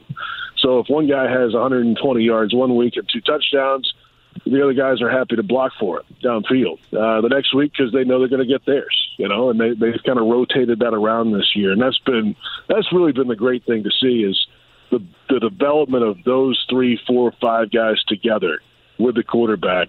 Hey, this is the, the start of something. Could be around for a long time. Sorry to say it, Indy, um, because the Jags aren't going anywhere anytime soon with a lot of these players. I was talking with Jeff Saturday when he after he took over as interim head coach here, and they had some setbacks, uh, to say the least. And it was about you know when he played here for the Colts, they always just expected to win, regardless of the score. They felt like they were going to win. And sometimes you can kind of see the Colts here. You're, you're waiting to see what's going to happen to make them lose.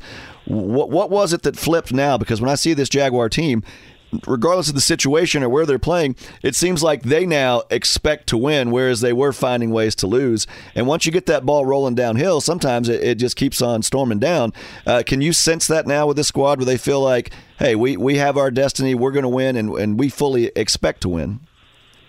I mean, I guess there's a little of that. I'm still a little cautious with some of that because it is still uh, not even through one full year with this whole crew, right? And it is the same year that they've lost all those one score leads in the fourth quarter and, you know, and, and couldn't finish those games early. Maybe they figured out a little something, but I mean, the grand scheme of things, let's, let's, let's tap the brakes a little bit. They've been good for about a month and a half, right? I mean, it's not like they've been good for seven years, you know, so they're not, they're not quite to that point yet. And I think that's why Doug Pederson's taking the approach this week of, hey, well, we've got to play. Like, you, you know, Titans might be sitting guys or whatever they have to do on a short week to get ready for week 18. Well, from the Jaguars' perspective, they haven't clinched anything yet. And they've got to go learn to win a game like this in Houston this week against a team you're really supposed to beat and in this pinch that you need to go win it. And just, you know, they in theory they don't have to win it, right? Because week 18 matters no matter what happens this week in terms of the division. There is still the wild card at play, a long shot, but it's still out there. And then all of a sudden, if you get a tie one of these weeks, you just need to go play the game. So that's why Doug Pederson, I think, has that mindset still. Hey, we'll, you know, unless you're really hurt, you're going out to play. Now, I'm curious if it's like third quarter, fourth quarter, and you're up by three scores. Do you give some more, you know, carries to JaMycal Hasty instead of Etienne, or do they adjust that as the game goes along? But going into it, they've got to figure out and at least, um, you know, teach this team to have that killer instinct when they're up against it in a playoff race. JP Shadrick of Jaguars.com, as well as broadcaster of college football for Westwood One Sports. Nice enough to take some time with us on the Mower Shop and Fishers hotline and mowershop.com for all your residential commercial mowers, as well as snow blowers, power tools, and equipment, and so much more. They've got you covered at the Mower Shop and Fishers and the mowershop.com. JP, switching to the Colts for a second, by extension with your college football uh, coverage that you're involved with. Colts are in that same boat the Jaguars have been in the past, which is they're in need of a quarterback, and there's a, a high chance the Colts make that selection of quarterback in the first round of this year's draft. Uh, of let's take just for the sake of argument, Young off of the board, uh, of Stroud, of Levis, of Richardson, to name a few. Have you seen any of them or been able to call any of their action on Westwood One this year? And if not, what is your overall takeaway from afar as you look at those uh, three quarterbacks or any other maybe quarterbacks I didn't mention there that, that you see as options for success the next level? Yeah, it's a good question. I so I didn't have Alabama this year. I had them on a different network in years past, including the Iron Bowl last season when he rallied down the field with no timeouts in Auburn and, and got the the big throw to the freshman for a touchdown, and then the overtimes and everything. And, and we've seen that time and time again with Bryce Young that he has that ability late in the game to, to rally a team and get them down. He can make all the throws.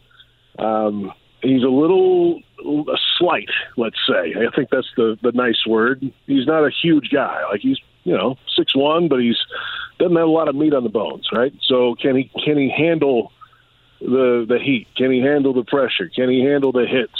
You know, and it's not like he's a true running style quarterback right. either. So that's a question, at least for me. Then I had uh, C.J. Stroud a couple of times. I had him last year uh, when he threw six touchdowns against Michigan State and of course this year against Michigan when uh, they were just kind of uh, handled the, the Michigan team handled them. I think yep. in the second half of that game. But I like Stroud. I mean, I, he's a bigger option there, just to name those two. So um, you know, I think it's about time that the Colts did not have a draft pick uh, quarterback that works out. I know they, the last little while they've had they've tried different veterans there, and maybe they've worked or not, whatever you know, may, you know, they, they've had a lot of success there over the years, and maybe it's time to just end that run right now, the quarterback. You know, as a lifelong Mississippi State fan, I think the way to go is Will Rogers. I think he is. Uh, no, I'm kidding. Hey, uh, JP. When was uh it's nice to be to be around the country now and you see the Milo sweet tea in all the grocery stores. I have to wonder though, when was the last time you enjoyed yourself a actual Milo's burger in the Birmingham vicinity? With that sauce all over it. Oh my um, gosh!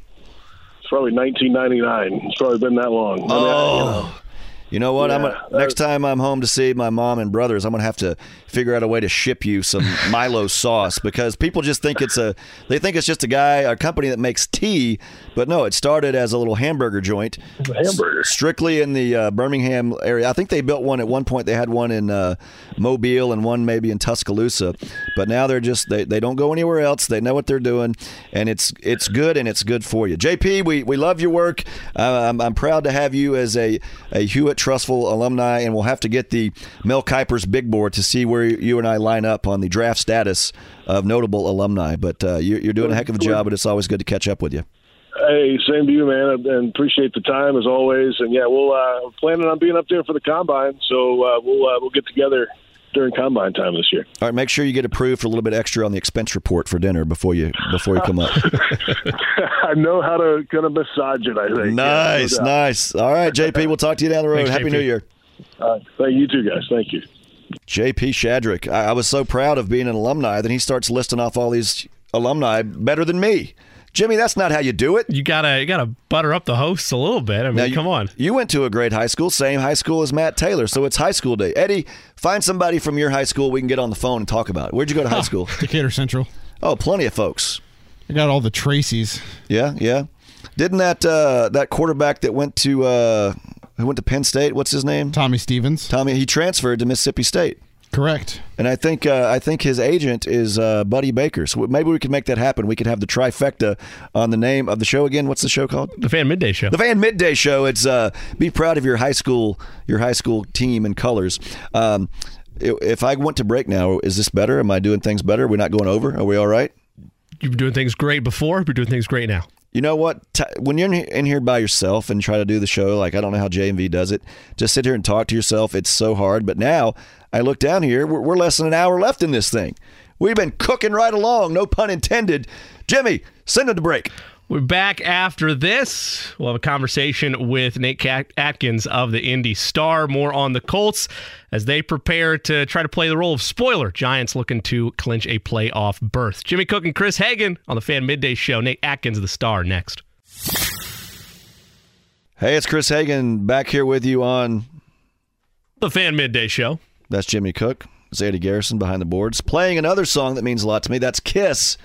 First concert, and yes, the second concert. First two concerts I ever went to. Kiss. And uh, I was scared of Gene Simmons when I saw him in person, and he he blew fire, and he had like these. He would spit blood, and I was like, Dad, thanks for the good tickets, but these may be a little too close. I was like uh, nine years old, but I'm okay now. We've had a great show, I think, and we're going to finish up strong. We got a, what do we got coming up in this last half hour? We got Nate Atkins of the Indianapolis Star going to continue to set the tables. We get closer to Colts Giants. Colts right now trying to play the role of spoiler. Uh, and then, of course, we will hand out some bets to get folks into the penultimate fan midday show in terms of 2022 action. I'm going to have to look up what pentultimate means. Second to last. But I, I, I think I was kidding, Context. Jimmy. I know what it means. Come on. Don't ruin my bit about acting like I'm dumb. Now, do we do we hit a break and then we come back with the uh, with the interview? Or No, we, no, we were uh, we're getting him right now. I think. so we're perfect. yes, timing is. See, I like how things work out, and and if you do gamble, please gamble responsibly.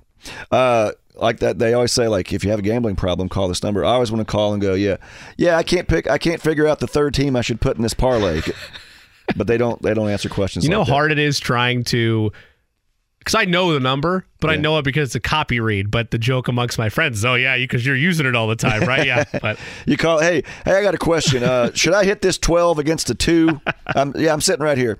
All right, Jimmy, why don't you why don't you uh, tee this ball up here for our final guest? to us next via the Mower Shop and Fishers hotline, themowershop.com. Nate Atkins, beat writer, covering the Indianapolis Colts for the Indianapolis Star, as well as on the Cover 2 podcast with Joel A. Erickson, fellow beat writer over there at the Star. Nate, how are you doing on a Thursday? I'm doing great, man. Just just getting through uh, rest this week, and hopefully travel's okay to New York this week with how crazy flights are right now. But I'm looking forward to it. You uh, you flying or are you driving?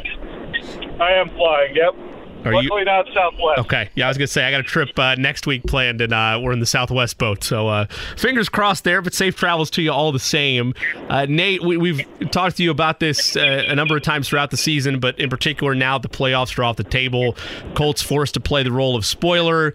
Uh, Nick Foles showed what a quarterback looks like without a lot of first team reps. Left a lot to be desired, and that's being kind against the Chargers. Uh, well, what- what's been the mood this week as you've kind of probed around and, and had different player meetings as well as uh, regular conferences with Jeff Saturday and company as they are basically now just a spoiler trying to get through the final two weeks of the season?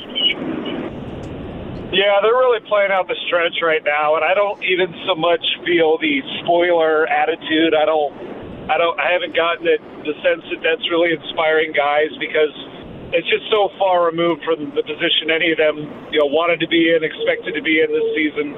Um, it's just very weird times right now because so much is up in the air with the franchise, the direction of it.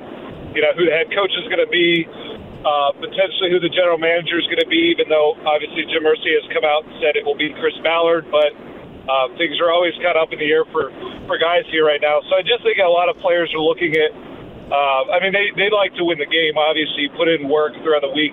You want to be rewarded with a win, so they will try to do that.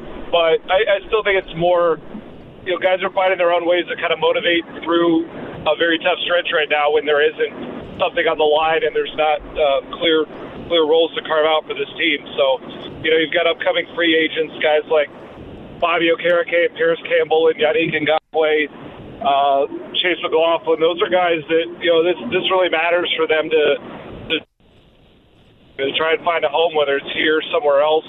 And then you have young players, you know, a lot of rookies still engaged. Uh, to Jelani Woods and Alec Pierce and Rodney Thomas. Those guys, you know, they're, they're trying to get better and try and just try and get their careers moving. But really, everything is about just sort of development and um, and resumes right now in, in trying to trying to find staying power beyond this year because they're all kind of dealing with the fact and the, the disappointing fact that this season has not gone like any of them thought it would.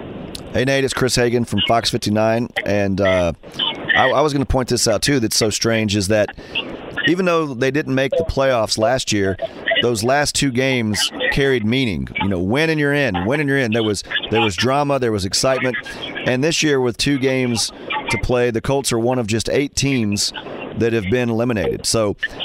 And the, limbo of the head coaching situation. Yeah, they've said Ballard's back, but who knows? So much up in the air. So this is truly a time in the ultimate team game when really you could make a case that guys are just playing for themselves right now. It's all about me, my resume, my tape, and getting better. And that's a strange way to be, uh, particularly when you're playing football at this level. No doubt about it. That's exactly how it feels. And, you know, I try to be careful because I don't want to paint any of these guys as being selfish as if they weren't for the team. They they went a long time this year where they, they kept in that mindset. In fact, sometimes I wondered, you know, I, I was surprised it didn't splinter earlier in the year when, you know, the results weren't going their way and there was a lot of craziness. But they really, really tried to keep it together for as long as they had those hopes. But at some point, you know, reality became reality for them, and not just with the results of the game, but I just you can see too much writing on the wall. You know, when you bench Matt Ryan for Sam Ehlinger, you brought Matt Ryan back, but then at some point, you know, this this past week they benched him for Nick Foles, and um, these guys know they know there's a line that Chris Ballard's used. Uh, you know, you can't BS the locker room, which is about you know these guys know who's give them the best chance to win, and they know you know, they know what they're up against. And just at some point, this offense, especially once they're down, uh, I guess it's a net of two coaches when they bring in Jeff Saturday, but certainly the guy down three coaches. If you think about Frank Reich designing this offense for them, uh, they're they're just very short staffed. They don't they haven't had the offensive line that they've wanted, and Jonathan Taylor's on IR, and then they're going to a quarterback who was a third stringer a couple weeks ago.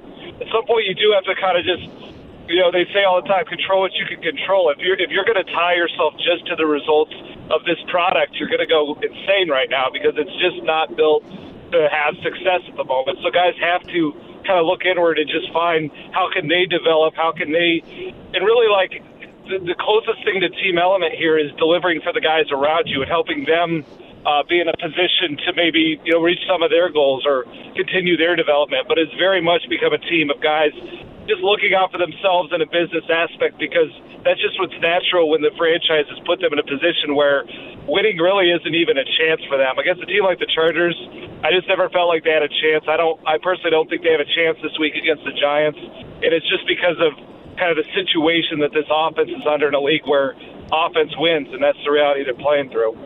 You, you talk about maybe some cracks in the facade there, talk being you know the saying all the right things, and Zaire Franklin is a dog. He's a warrior. He's a man. Whatever you want to call him, he's a captain. He cares. He leads the team in tackles. He's really stepped up when being called upon. And even he had said after that game, I don't know if you were in that scrum, but he had said, "Got, got to take care of the ball." You got. He had not blatantly called out the offense, but you could sense a, a, little frustration when you think about how many games the Colts have played well enough to win on defense.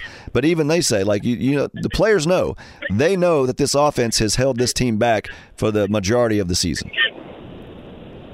Yeah, you think about it, like everything that we talk about, right about, uh, you know, all week long, everything that's that, that fans talk about on Twitter, like these guys are living it every single moment of the day, and like their futures are tied to it so, and they know, you know, they know football more than all of us. So they know exactly what the state of this team is. And for a long time, early in the season, you there was some understanding of, you know, new offense with a new quarterback.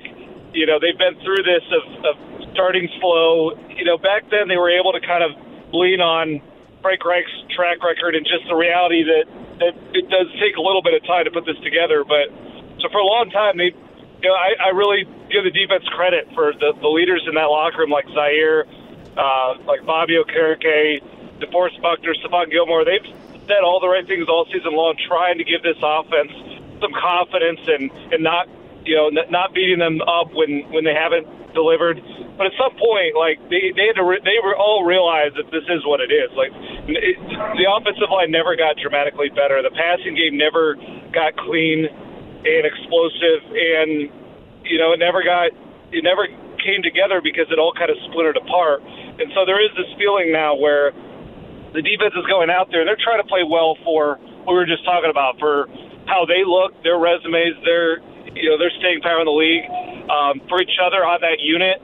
That's all there, but they don't feel like they have any chance to turn this around because right now even if they force turnovers, which is hard when you're trailing a lot, even if they force turnovers, if they're not taking it all the way back for a touchdown, there's just no faith that they're going to score because the guys on offense don't have faith that they're going to score. I, I've just never, I've covered three teams and I've never been around a unit uh, that that believes so little in itself as this Colts offense right now. And those are the guys that practice with the defense every single day, share a locker room, so they feel all of this, and it's just it, it's gotten very difficult to motivate as a team when you know when everything, all the doubt on the outside. You know, for the longest time they channel that doubt as sort of a motivator. At some point, I think they start to believe the doubt is who they are, and uh, and that's a hard thing to work through. Nate Atkins, nice to take some time with us on the Mower Shop and Fishers hotline and the mowershop.com. The Colts beat reporter for the Indianapolis Star, as well on the cover two podcast on the Indy Stars podcast network. Nate, when this season eventually does come to a close here in two weeks, you and Joel have both been reporting on this on Jim Irsay's comments that Chris Ballard's likely to be back at some point. You have to take what the owner is saying. Some say with a grain of salt, but other times you keep saying it, you got to take it as truth. How quickly, once this season ends, do you anticipate moves being finalized for this franchise? I'm talking about maybe not a public reaffirmance of Chris Ballard, but in terms of this coaching search, how quickly do you expect these pieces to line into place uh, as the Colts work through their offseason checklist? I think they'll take a decent amount of time before anything's official. You know, they're very aware of situation. They're aware enough of the situation with, you know, with where Jeff Saturday is going to interview, but they they have to make it a search. You know, they have to interview, you know, minority candidates for one to meet the the Rooney Rule, and right. they want to try and look like they're giving the chances to everybody. And so, you know, it also depends on who they're after. You know, there's certain guys. If they're in the if they're in the Jim Harbaugh hunt, you know, they're not the only team that's going to be interested in him. Uh, so there's a little bit of process they'll let play out. It, you know, but really, I think quite how fast it comes together will ultimately come down to if Jeff Saturday is going to remain the coach. If Jim Irsay is headstrong on that, and that's ultimately the guy he wants to go with, you know, I think that you would think that would come you know, earlier than later. If it's not, you know, then they'll try to go another direction. But right now, it's just a little bit hard. You know, there's a few teams out there, Carolina, Denver, looking for coaches. There's a couple others that could, like maybe Arizona, maybe the Raiders. Uh, so they're they're kind of in a derby of teams that are going to try to appeal to the coaches available, and uh, and, and right now that they, they're just going to have to see what their options are if they do want to go with one of the top candidates. You know, they're not the only team going after them, and right now it's they're they're going to have to do a lot of selling because it's just been a hard couple of months of owner stepping in and being so involved in the biggest decisions of a franchise and kind of throwing a lot up into the air, especially when you also need a quarterback. So selling the right coach on that can be a challenge. But if they are keeping Chris Ballard, obviously that that can speed it up because you're not searching for a GM. Uh, And and he's been, you know, they they fired Frank Reich, you know, several weeks ago, so he's been compiling candidates he'd like to to interview and come through with on this. But it's all it's all a guessing game because it all comes down to what Jim Irsay ultimately wants to do. He runs this ship. He's been running this season in ways that I've never really seen an owner do, and he ultimately, unless he just relinquishes that and gives it right back to Chris Ballard, I think that's probably what you should expect to happen with the coaching search, which means it could be a quick hire just Saturday, or it could go in a direction that kind of none of us are even expecting. Nate, last question for you before we let you go. Obviously, I'm, I'm having you speculate a little bit here, but but when you look at the tumultuous seasons for a number of different teams around the NFL, a lot of Colts fans still have scar tissue from the last two to three retread quarterbacks that have been thrown through here. Uh, is there still a sense of wariness on your beat that with guys like Derek Carr getting benched, Aaron Rodgers' name getting thrown around, that the Colts might try to explore yet again a patchwork move this offseason? I think they will look to explore a bridge quarterback, but I, I don't expect there to be a move where you bring in a guy like Matt Ryan or Carson Wentz or Philip Rivers to be the starter and just move on with that. I think they have to go to the draft. And part of that's the fact that they put it off for so long. Jim Irsay has kind of made it clear he's he's ready to be off that uh, carousel and at least try to build something with a young young option who could be long term. But also, I just think they're in a tough spot to sell themselves to a veteran quarterback. You think last spring they were able to get Matt Ryan to request a trade from the Falcons to the Colts because they sold themselves as sort of this, you know, this up and coming team with a talented roster, with uh, with stable leadership, with a coach that has a long track record of working with quarterbacks. And Matt Ryan, like if he doesn't believe in what they're saying, would not have requested that, and he would have stayed with the Falcons. That's the spot they're going to get into with guys like if they if they were even interested in Derek Carr, Aaron Rodgers. Uh, quarterbacks hold the keys in all these uh, decisions, and so specifically with a guy like Derek Carr, who I'm writing about today, you know he he's coming off of a franchise with the Raiders where they've done everything to chase him away. They've been dysfunctional, and he's trying to get whatever feels like the furthest thing from that. The Colts have a very tough uh, task to sell anybody on that. Not just with how their season's gone, but the fact that both Matt Ryan and Nick Foles came in here under certain promises that they were not given, as far as how long they'd play, what their roles would be. Uh, those were guys with options who really believed in Frank Reich and Chris Ballard and Jim Irsay, and then the promises didn't come. So I think too much damage has been done right now. They have to clean up from this over the course of several years, I think. And the only way to really do that is is to move on with a rookie, develop him, make him work. And obviously for them, they hope they're they're not even in that spot for for many years. But the next time that they are, if they have to look the veteran route, they need to be more in the position they were in this past spring, where they look like a destination rather than a place that, that's just kind of guessing at the position. Nate, always appreciate your work. Uh, power through, continue with these two weeks. Looking forward to reading your coverage, and thanks as always for making some time. of course, appreciate you having me. That is Nate Atkins, Colts beat writer of the Indy Star, as well as co-host of the Cover Two podcast on the Star Podcast Uh, Network. It sounds like maybe somebody didn't use their turn signal correctly. There was a horn being honked. Sounds like I a think, train. Don't ruin my story. It was a car horn. I'm going car horn. What are you going with? I think it was a fire truck that had the sirens on. You that was guys honking are through the uh, worthless. traffic lanes. This is why people are so bad when they're witnesses to a crime. We three people We heard three different things. We play that tape back. I think I'm right. But we did hear I feel pretty confident. What do you think about uh, Gardner Minshew coming in? If you if you draft a young quarterback, you get Minshew. He showed is he's a stopgap guy. You could have him. He could you could start the season with him first two, three, four games, and if you got a rookie, if you got him ready, Minshew's shown he can be the guy. But may, Gardner may be thinking he can go somewhere and be a starter somewhere.